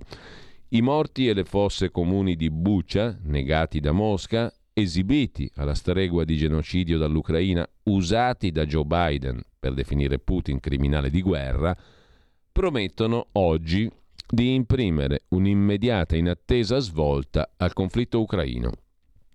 Sul fronte politico ed economico la prima conseguenza, prevedibile, è la ricucitura delle smagliature all'interno dell'Alleanza Atlantica. Dopo Bucia, il fronte moderato, la Francia di Macron, la Germania di Scholz, dovrà accettare la prospettiva di un addio al gas russo e rinunciare a qualsiasi negoziato col Cremlino capace di garantire un compromesso.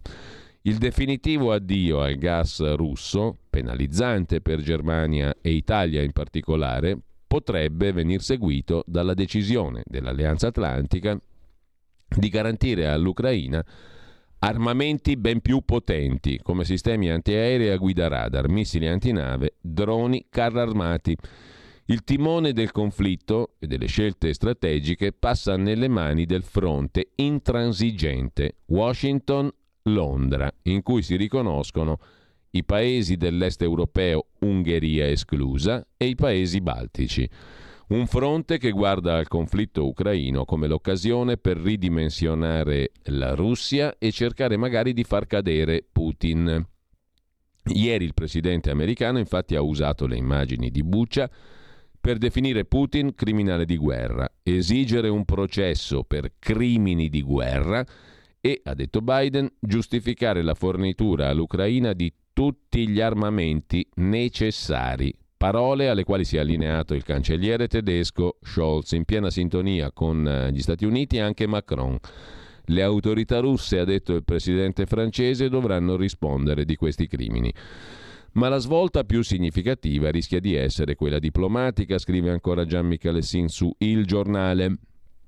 La richiesta della Casa Bianca di processare Putin per crimini di guerra rende inevitabile la fine di qualsiasi dialogo col Cremlino Anche perché a questo punto il presidente russo è ben consapevole che un'intesa con la Francia di Macron, la Germania di Scholz o qualsiasi altro interlocutore europeo non gli risparmierebbe un'incriminazione, ma alla fine di qualsiasi negoziato, diretto accompagnato dalla fornitura a Kiev di nuove armi o addirittura dalla esplicita disponibilità di Varsavia ospitare ordigni nucleari in Polonia, ordigni statunitensi, implica due conseguenze, conclude Gian Michalessin. La prima è l'inevitabile prolungamento di una guerra destinata ad arrestarsi solo quando il Cremlino avrà conseguito le previste conquiste territoriali sul fronte sud dell'Ucraina o, in alternativa, quando Mosca dovrà ritirarsi, logorata dalle sanzioni o dalle perdite sul terreno.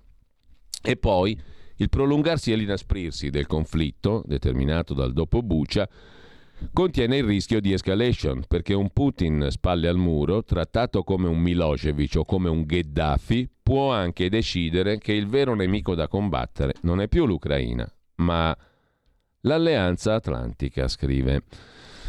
Scrive Gian Michele Sin su Il Giornale. Intanto dal giornale torniamo, andiamo anzi a Repubblica. Qui vi segnalo a proposito di Russia L'articolo da Mosca dell'inviata Rosalba Castelletti, manipolazione e terrore, così Putin vince la sua battaglia in patria, dove pare che abbia l'83% di supporto. Per Liev Gudkov del centro Levada la propaganda unita alla repressione è andata a segno. La popolarità di Putin è in salita, sempre più gente sostiene l'offensiva in Ucraina, conferma Gudkov a Repubblica. La percentuale di quanti credono che la Russia stia andando verso la giusta direzione è aumentata notevolmente. Stando all'ultima rilevazione di questo istituto di sondaggi indipendente, tanto da essere stato dichiarato agente straniero dalle autorità russe, in un mese di operazione militare speciale, il tasso di approvazione per Vladimir Putin è balzato dal 71% all'83% di marzo e questo lo certifica il centro Levada che è stato definito agente straniero dalle autorità russe, quindi fonte insospettabile. Il presidente russo starà perdendo la battaglia sul terreno, secondo esperti militari, di sicuro la sta vincendo la battaglia in patria, nei cuori e nelle menti dei cittadini russi. Neanche i morti di Bucia sposteranno l'orientamento della popolazione russa. La gente non protesterà per quello che è successo perché è stata convinta che non sia reale, continua Gudkov. Tutte le reti tv mandano in onda solo smentite, dicono che si è trattato di una montatura. A oltre cinque settimane, dunque, dal lancio dell'offensiva in Ucraina, consenso e rabbia contro l'Occidente hanno preso il sopravvento sullo sconcerto iniziale. Il messaggio della lotta al nazismo ha fatto leva sull'elemento più unificante dell'identità nazionale russa, erede dell'Unione Sovietica che batté Hitler. Dopo l'entrata in vigore della cosiddetta legge sulle fake news e oltre 15.000 arresti, in strada non si vedono i pur sparuti cortei delle prime settimane, ma solo picchetti solitari. Molti di quanti si opponevano alla guerra in Ucraina hanno scelto l'esilio. I pochi che restano trovano le porte delle abitazioni imbrattate con la scritta traditori. Ai vertici non c'è stato alcun esodo. I più stretti collaboratori di Putin condividono il suo retroterra ideologico e sono pronti a portare avanti l'operazione, piuttosto che rinunciare all'obiettivo di sanare quello che considerano un errore storico, mentre tra le cerchie più ampie delle elite le sanzioni hanno avuto l'effetto opposto a quello sperato dall'Occidente. Quanti erano rimasti scioccati dall'ingresso delle truppe russe in Ucraina, ora si sono compattati attorno a Putin. Capiscono che le loro vite sono legate alla Russia, devono costruirle qui. Si sentono offesi, non rovesceranno nessuno, dice Farida Rustamova, giornalista indipendente che ha sondato gli umori dei vertici. Altri ancora, spiega Liev Gudkov, il presidente del centro Levada, Altri ancora sono spaventati perché la repressione nei loro confronti si è fatta più dura. In passato veniva arrestato il 2% dei dirigenti di alto livello, governatori, ministri e vice. Negli ultimi 5-6 anni il 10-12% della nomenclatura, perciò stanno zitti. La popolazione comune sostiene l'operazione militare. Il 74% degli interpellati, secondo il centro statale Vziom. A quanti mettono in dubbio la bontà delle risposte degli intervistati, alla luce delle leggi repressive, Gudkov ribatte per nascondere la propria opinione bisognerebbe averne una. Per ogni moscovita ci sono 15-17 fonti di informazione, un numero che crea una certa criticità nei confronti di ogni notizia. In provincia, dove vivono circa due russi su tre, ci sono solo due o tre fonti, un canale TV federale e un canale TV radio locale. Lì non hai scelta, internet arriva a stento, una famiglia dal reddito di 25-30 mila rubli non può permettersi un computer da 60 mila. Gudkov mette però in guardia. Siamo lontani dal vedere un effetto Crimea. Allora ci fu un vero slancio, un'euforia nazionalista. Adesso lo sfondo è diverso, c'è paura, depressione, perfino indignazione, ma la gente accetta quel che accade perché ha negli occhi solo il quadro che le mette davanti una macchina propagandistica aggressiva e menzognera che opera 24 ore su 24. La gente comprende che sia stata violata qualche norma internazionale, ma crede sia stato fatto in nome di un bene superiore, la difesa dei nostri dai nazisti ucraini che praticavano il genocidio. La sindrome da fortezza assediata, però, conclude Gudkov, avrà un effetto temporaneo. Le sanzioni sono state percepite nelle grandi città. In un mese hanno visto emigrare 200.000 persone, ma presto ci sarà effetto a catena. Disoccupazione, inflazione, carenza di generi alimentari e farmaci, sospensione delle industrie, ritiro delle aziende occidentali, riduzione del personale.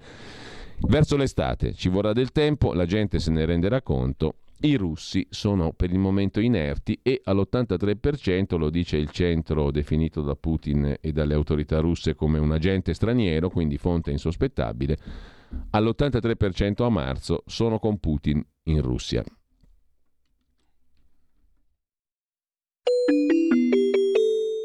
Qui Parlamento. E adesso apriamo in collaborazione con il gruppo della Lega alla Camera la nostra parentesi quotidiana e mattutina, la nostra conversazione, in questo caso con la deputata della Lega Laura Cavandoli, che è componente della Commissione Finanze della Camera, responsabile del Dipartimento Giustizia per la Lega in Emilia e presidente della Commissione d'inchiesta sulle attività connesse alle comunità di tipo familiare che accolgono minori. Intanto buongiorno e grazie alla mm, deputata, all'onorevole Laura Cavandoli che dovrebbe essere in collegamento con noi. Buongiorno direttore, buongiorno a tutti gli ascoltatori. Ecco, parleremo di una questione ben precisa, ma intanto mi permetto di farle una domanda in virtù del fatto che lei, come dicevo, è presidente della commissione di inchiesta sulle questioni relative alle comunità che accolgono i minori. I minori che arrivano dall'Ucraina, qualche preoccupazione l'aveva sollevata anche il Ministero dell'Interno, la ministra Lamorgese. Sono, sono accolti in maniera, in maniera, conforme alla legge e diciamo senza, senza problemi? Allora, tra l'altro sì, anch'io subito appena insomma, sono partiti queste, questi profughi minorenni, anche ho, fatto una, ho sollecitato il Ministro della Famiglia e il Ministro dell'Interno eh, perché le procedure sono le stesse per quello che riguarda i minori stranieri accompagnati, per cui una volta entrati in Italia vanno segnalati al Tribunale dei minorenni, il quale eh, decide se eh, intanto gli nomina un tutore e poi eh, vengono collocati presso famiglie affidatarie, quindi temporaneamente, o eh, presso istituti e strutture. Questa è la procedura, procedura più eh, corretta, quella prevista dalla legge. Io mi ero allarmata perché mm. proprio per i minori stranieri non accompagnati c'erano veramente tante associazioni che chiedevano la disponibilità di famiglie che eh, privatamente col passaparola dessero la disponibilità ad accogliere minori e questo ovviamente è un grave vulnus perché non è che eh, un bambino arriva e lo si mette in una famiglia che dice io posso, lo prendo. Chiaramente ci vuole una formazione, ci vuole un controllo anche per capire eh, come si evolverà la situazione. Ricordiamoci che c'è il grosso problema anche della, della lingua, eh, anche se sono bambini che hanno un'età in cui sanno parlare, però non, non sono ovviamente, non conoscono la nostra lingua. E, e questa è la situazione in effetti, direttore, più preoccupante. Poi ci sono tutti gli altri minori che vengono con genitori o parenti che formalmente per legge sono accompagnate, anche se sono con uno zio, con un nonno, con una sorella più grande. E su questi eh, la, la, la, procedura è eh, quella come per tutti i, i profughi, quindi vengono registrati presso la questura e poi vengono anche qui collocati presso o delle famiglie che li ospitano oppure eh, nel caso in cui non si trovi questa soluzione anche qui ci sono delle, delle strutture che, che accolgono eh, questi profughi ucraini che ovviamente eh, devono poi essere considerati, quindi vengono ovviamente seguiti dalla, dalla questura, dalla prefettura, ma anche dai comuni per, perché possano imparare la lingua, i più piccoli riprendere un'attività scolastica con tante difficoltà, eventualmente attività sportive e quindi avere anche dei benefici dal punto di vista della personale della crescita dal territorio italiano. Quindi diciamo l'allarme lanciato dalla ministra Lamorgese mm, era fondato, era basato su qualcosa? Mm, vorremmo... Quali, quali sono le sue notizie mh, mm, fresche, diciamo, certe? È certo che effettivamente c'è eh, il rischio che dei minori spariscano. Questo è oggettivo, ma magari spariscono non accompagnati, eh, spariscono anche prima di arrivare in Italia, durante il tragitto. Questo è un problema che eh, sappiamo si, si, è verificato anche in relazione a quelli che sono i migranti che vengono dal Nord Africa. Anche su quelli abbiamo numeri allucinanti di minori che spariscono, che non vengono registrati quindi su questo la, l'allarme c'è e non bisogna assolutamente tralasciarlo. Camandoli, le rubo pochi minuti, anche se i temi naturalmente sono, sono molto più eh, importanti di quanto il tempo a disposizione non consenta di, di, di affrontarli. Insomma. Ehm, due cose mm, e poi un episodio preciso che è quello dal quale abbiamo preso spunto per la nostra conversazione. La prima ha a che fare, stavamo leggendo in rassegna stampa, con la riforma della giustizia targata ministra Cartabbia. Eh, come sono messe le cose, visto che se ne sta discutendo. L'altra questione, e glielo chiedo come responsabile appunto del Dipartimento Giustizia della Lega in Emilia, un, lei ha presentato un'interrogazione su uh, recenti incendi applicati da detenuti magrebini nel carcere di Parma. Mm, eh, lei dice che questi sono uh, segnali delle criticità in cui la struttura penitenziaria ormai versa da anni. I problemi sono comuni purtroppo ad altre strutture, sovraffollamento della popolazione carceraria, carenze di organico del personale di polizia penitenziaria. Che dire? Problematiche molto, molto accese, molto sentite perché potete capire che con i carceri sovraffollati e la carenza di agenti è molto facile eh, che ci siano delle, delle insurrezioni come è successo nel carcere di Parma la scorsa settimana e qui ci sono proprio due episodi distinti ma sicuramente coordinati di alcuni magrebini che hanno eh, incendiato i materassi dentro una cella e poi successivamente, dopo qualche ora, in un'altra cella è stato dato fuoco a tutta la cella. Questi sono problemi che poi danno anche delle conseguenze strutturali, perché chiaramente quelle celle poi vanno anche risistemate e si aumenta ancora di più il sovraffollamento. E poi c'è tutto il problema effettivamente dell'incompatibilità ambientale. Questi personaggi spesso compiono questi gesti per poter essere spostati in altre città dove hanno amici, contatti ed è proprio una, una modalità, un modo superandi che continuano a, a, a, perpetra, a, perpetrare.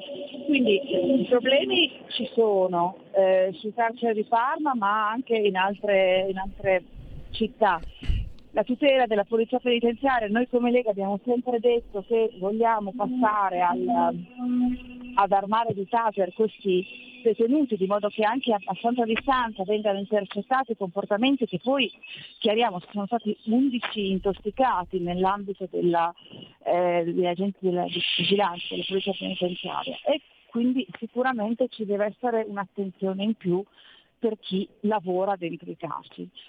Sulla riforma della giustizia sappiamo che in Commissione Giustizia c'è un dibattito molto acceso sulla riforma del CSM che in realtà ingloba eh, molto dei nostri referendum, molti argomenti che fanno parte dei referendum che vanno al voto il 12 di giugno e su questi l'attenzione sì. è è grande da parte del ministro perché c'è un diktat, forse un invito da parte del Presidente della Repubblica di eh, concludere la riforma eh, del CSM entro l'estate, quindi di fatto entro prima del 12 giugno.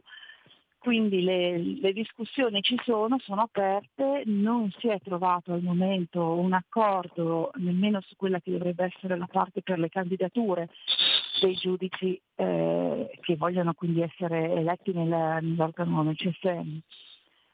La, la, Lega continua a, a mandare avanti le sue richieste anche perché con un eh, referendum diciamo, in corso e già programmato, è brutto che gli italiani non possano dire quello che è la loro, insomma, che non possano esprimere la, il loro voto liberamente, perché sappiamo che qualora entri in vigore la riforma del, del CSM, così come voluto dal ministro Cartabia, eh, sarebbe vanificato l'attività di, di raccolta firma e questo quindi il referendum mm. sarebbe bloccato per la sopravvenienza di una nuova normativa.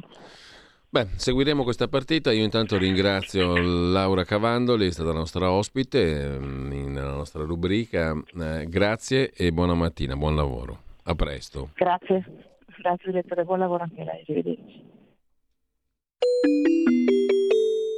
Qui Parlamento.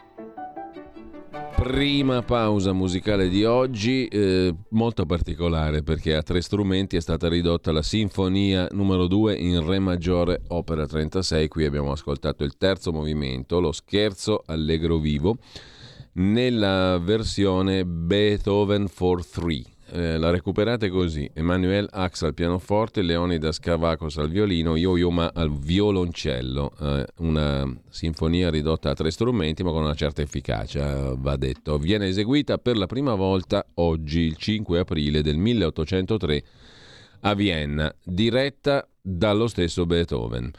Detto questo, noi torniamo alla stampa di oggi, ai quotidiani di oggi e andiamo a vedere anche Italia Oggi, dove c'è da segnalare il pezzo di Michele Marsonet, Guerra all'occidentalizzazione.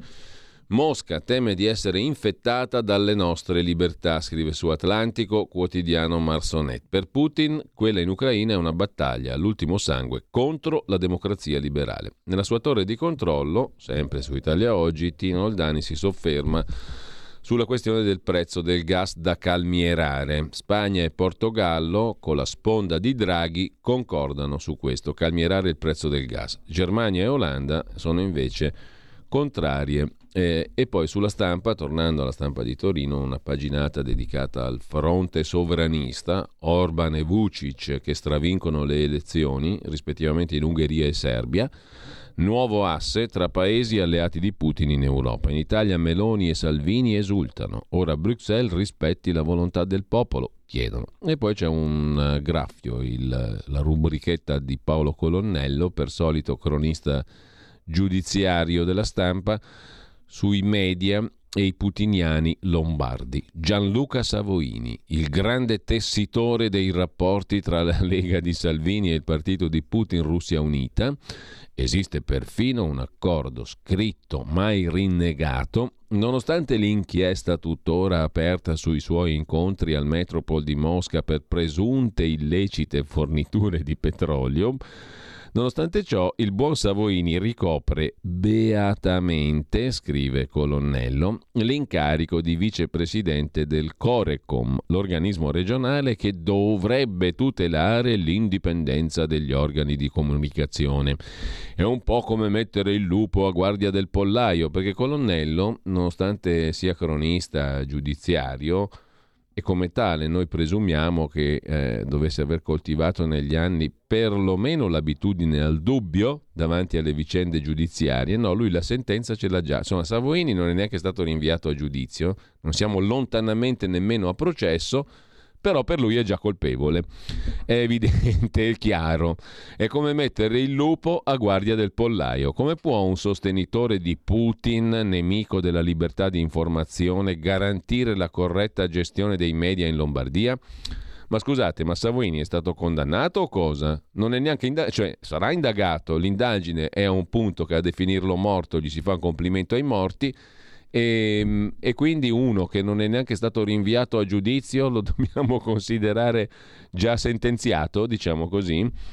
E questo però la dice lunga sui cronisti giudiziari o buona parte di loro all'italiana. Tornando a Repubblica invece, da Torino a Palermo il centrodestra è a pezzi, ricorsi, sfiducie, un'alleanza sfaldata a Palermo ci sono sei candidati di centrodestra alle comunali. Accordo bloccato a Catanzaro e Parma, in Basilicata rimpasto di giunta due volte in 16 giorni. Partiamo da Torino. La questione poltrona in Piemonte riguarda la presidenza del Consiglio regionale. Fratelli d'Italia ha fatto ricorso al TAR. A Parma, Pietro Vignali, già sindaco 2007-2011, sostenuto dal centrodestra, ma Fratelli d'Italia non ha ancora sbloccato la candidatura di coalizione. A Verona, Federico Sboarina è passato a Fratelli d'Italia, è in corsa con l'appoggio della Lega, ma non con quello di Forza Italia, tentata di virare su Flavio Tosi, ex leghista e già sindaco. A Viterbo Lega e Fratelli d'Italia hanno fatto dimettere il sindaco di Forza Italia, crisi aperta. A Palermo qui invece c'è il massimo, eh, cinque candidati sindaco di centrodestra, uno della Lega, uno di Fratelli d'Italia, uno dell'UDC, uno degli autonomisti di Raffaele Lombardo, uno di Forza Italia, in più potrebbe esserci la ex europarlamentare leghista Francesca Donato. A Catanzaro, sul candidato che è già in campo, Valerio Donato, pronti a confluire Forza Italia e Lega, ma manca Fratelli d'Italia. In Basilicata il governatore Vito Bardi è stato messo alle strette da Fratelli d'Italia e Lega, costretto a rifare la giunta per ben due volte in 16 giorni. Così il centrodestra a pezzi, scrive la stampa. Dalla stampa poi c'è la questione del fisco, la riforma fiscale, dallo scivolo sulla flat tax all'addio all'IRAP, da stasera il voto sugli emendamenti alla legge delega dopo l'intesa nella maggioranza. È pronto l'accordo sulla riforma fiscale. Dopo lo scontro, una serie di polemiche, vicenda catasto in primo luogo, un lungo lavoro di mediazione all'interno della maggioranza, riparte la riforma fiscale. Gli incontri al Ministero dell'Economia sono serviti a trovare un'intesa di massima con una serie di emendamenti. L'approdo in aula è previsto per il 19, con tre settimane di ritardo. Innanzitutto si prevede una clausola di salvaguardia per cui la riforma non deve far salire la pressione tributaria si introduce uno scivolo per la flat tax, il cashback fiscale voluto dai 5 Stelle e il superamento graduale dell'IRAP. Sulla flat tax degli autonomi, tema su cui la Lega ha dato battaglia proponendo di alzare la soglia da 65 a 100 mila euro, è previsto uno scivolo di due anni prima di approdare al regime ordinario, alzando il tetto di ricavi o compensi fino a una soglia che i decreti legislativi dovrebbero fissare a 80.000 euro con prelievo del 20% anziché del 15%. Su richiesta del PD è previsto che una quota del gettito venga destinata a comuni e regioni. C'è poi il graduale superamento dell'IRAP, un emendamento prevede che venga data priorità a società di persone, studi associati, società tra professionisti Confermato il finanziamento del fabbisogno sanitario che è finanziato proprio dall'IRAP con la garanzia di mantenere invariato il gettito anche alle regioni col deficit sanitario. Si riparla di cashback su pressing dei 5 Stelle, lo sconto riguarderà le detrazioni fiscali, priorità alle spese sociosanitarie e dopo il 23 altre voci. Nel riordino si prevede poi che le risorse derivanti dalla eliminazione o rimodulazione di deduzioni e detrazioni siano destinate ai contribuenti IRPEF con redditi medio-bassi. Infine, nella delega fiscale è introdotto l'impegno a razionalizzare le sanzioni amministrative per garantire proporzionalità rispetto alle violazioni commesse. Così sulla stampa. Sulla verità due pagine sono dedicate alla questione fisco, intanto il pezzo del vice direttore Claudio Antonelli, nella delega fiscale rimane il tema del catasto, ma il centrodestra incassa la flat tax, il governo chiude il dialogo sul catasto, obbedisce all'Unione Europea avremo tasse sulla casa in più, si vedrà intanto un contentino ai grillini con la conferma appunto del cashback. E mh, mm, c'è da segnalare l'articolo di Giorgia Pacione di Bello sull'altra questione che riguarda i contribuenti e i lavoratori, l'assegno unico al posto degli assegni familiari vari. È una piccola batosta per le famiglie che hanno una casa. Al via lo strumento che riguarda 7 milioni di di lavoratori, l'assegno unico e universale. Sono spariti i precedenti benefici e bonus, non conta più il reddito ma l'indicatore, l'ISEE. Minori benefici anche di 900 euro e per paradosso ci guadagnano i redditi alti. L'ottimo articolo di Giorgia Pacione di Bello pagina 15 della verità di oggi. L'assegno unico universale penalizza le famiglie che hanno una casa di proprietà o risparmi liquidi sul conto corrente. Da marzo è partito questo strumento che riguarda 7 milioni di lavoratori. Poco più di 4 milioni hanno presentato istanza. Termine ultimo per chiedere gli arretrati il 30 giugno, c'è ancora tempo. E eh, sempre rimanendo alle tasse c'è anche il pezzo di Matteo Marcelli su Avvenire sulla questione della delega fiscale del nuovo testo, cambia il testo, da stasera in commissione si vota, la pressione tributaria non potrà salire, giovedì arriva anche il documento di economia e finanza, ma per quanto riguarda il quattrino pubblico c'è la cronaca torinese della stampa che si occupa della dote che Draghi porta a Torino, sono 3 miliardi di euro, oggi il Premier siglerà a Torino il patto governo-città dal salvadebito al PNRR più di 3 miliardi non solo per Torino ma per l'intero Piemonte. I fondi per salvare Torino dal predissesto 1 miliardo 120 milioni nelle casse comunali per 20 anni, un po' come Napoli. Il primo ministro Draghi arriva oggi a Palazzo Civico a Torino con una dote di oltre 2 miliardi per la città e per il Piemonte, messi a disposizione dal governo nel PNRR un tesoretto da spendere in fretta che giorno dopo giorno si arricchisce di progetti che devono diventare cantieri. C'è anche il patto appunto Salva Torino, un miliardo. 120 milioni in 20 anni per mettere in sicurezza il bilancio e poi altri 2 miliardi che arriveranno in Piemonte e anche a Torino con i fondi del PNRR. Speriamo che ne sortisca qualcosa di buono. Mea culpa della politica, anche il presidente della regione Cirio ha detto abbiamo fatto degli errori. Confindustria e Intesa San Paolo analizzano l'economia piemontese tra incertezze e punti di forza. Torino trascina verso il basso le esportazioni del Piemonte, crescono meno che nelle altre aree. A proposito di città, su Libero c'è un articolo di Paola Pellai che non è proprio d'accordo col sindaco dell'Aquila. L'Aquila è ferma al giorno del terremoto. Il sindaco diceva il contrario ieri. Era il 6 aprile del 2009, una forte scossa uccise 309 persone a distanza di 13 anni. L'Aquila è ancora una città ferita e piena di detriti. I fondi per la ricostruzione bloccati dalla burocrazia, scrive Paola Pellai. Qualcuno si ricorderà, scriveva su l'antica Padania. Lo Ius Scole invece è più vicino. Forza Italia dice sì, ma senza automatismi. Ius Scole si intende di far diventare cittadini italiani i ragazzini stranieri che seguono il corso scolastico. Ok azzurro al testo di Italia Viva, PD e 5 Stelle sulla cittadinanza. Esclusi 200 emendamenti di Fratelli d'Italia e Lega, la Lega scrive al Presidente Fico oggi scade il termine per il ricorso sulla bocciatura delle proposte contrarie. L'apertura di Forza Italia è arrivata alla luce delle posizioni passate di Berlusconi e più di recente della votazione sul testo comune sul cosiddetto Ius Scole in Commissione Affari Istituzionali alla Camera. Berlusconi ha sempre lasciato libertà di coscienza si era espresso contro lo ius soli, ma non contro lo ius soli temperato e avrebbe spiegato ai suoi che non esiste un'ostilità pregiudiziale. Insomma, a dire sì, oltre a PD, 5 Stelle, Leu e Italia Viva, è arrivata anche Forza Italia. Il no è arrivato da Lega e Fratelli d'Italia con alcuni tentativi di modifica del testo, anche pittoreschi, per esempio inserire la conoscenza dei santi patroni delle diverse città e delle regioni per poter avere la cittadinanza, padroneggiare il presepe e le specialità enogastronomiche e così via. Ma di fronte alla definizione di insulto espressa nei confronti di alcuni emendamenti della Lega da parte del relatore dei 5 Stelle Giuseppe Brescia, che è anche presidente della Commissione Affari Costituzionali, la Lega ha scritto al Presidente della Camera, Fico, perché vigili esercitando il proprio compito di controllo della legalità. Insomma, in soldoni la proposta è stata ribattezzata Ius Scole perché il diritto alla cittadinanza per il ragazzino straniero arriva dall'aver frequentato la scuola almeno per un ciclo di 5 anni.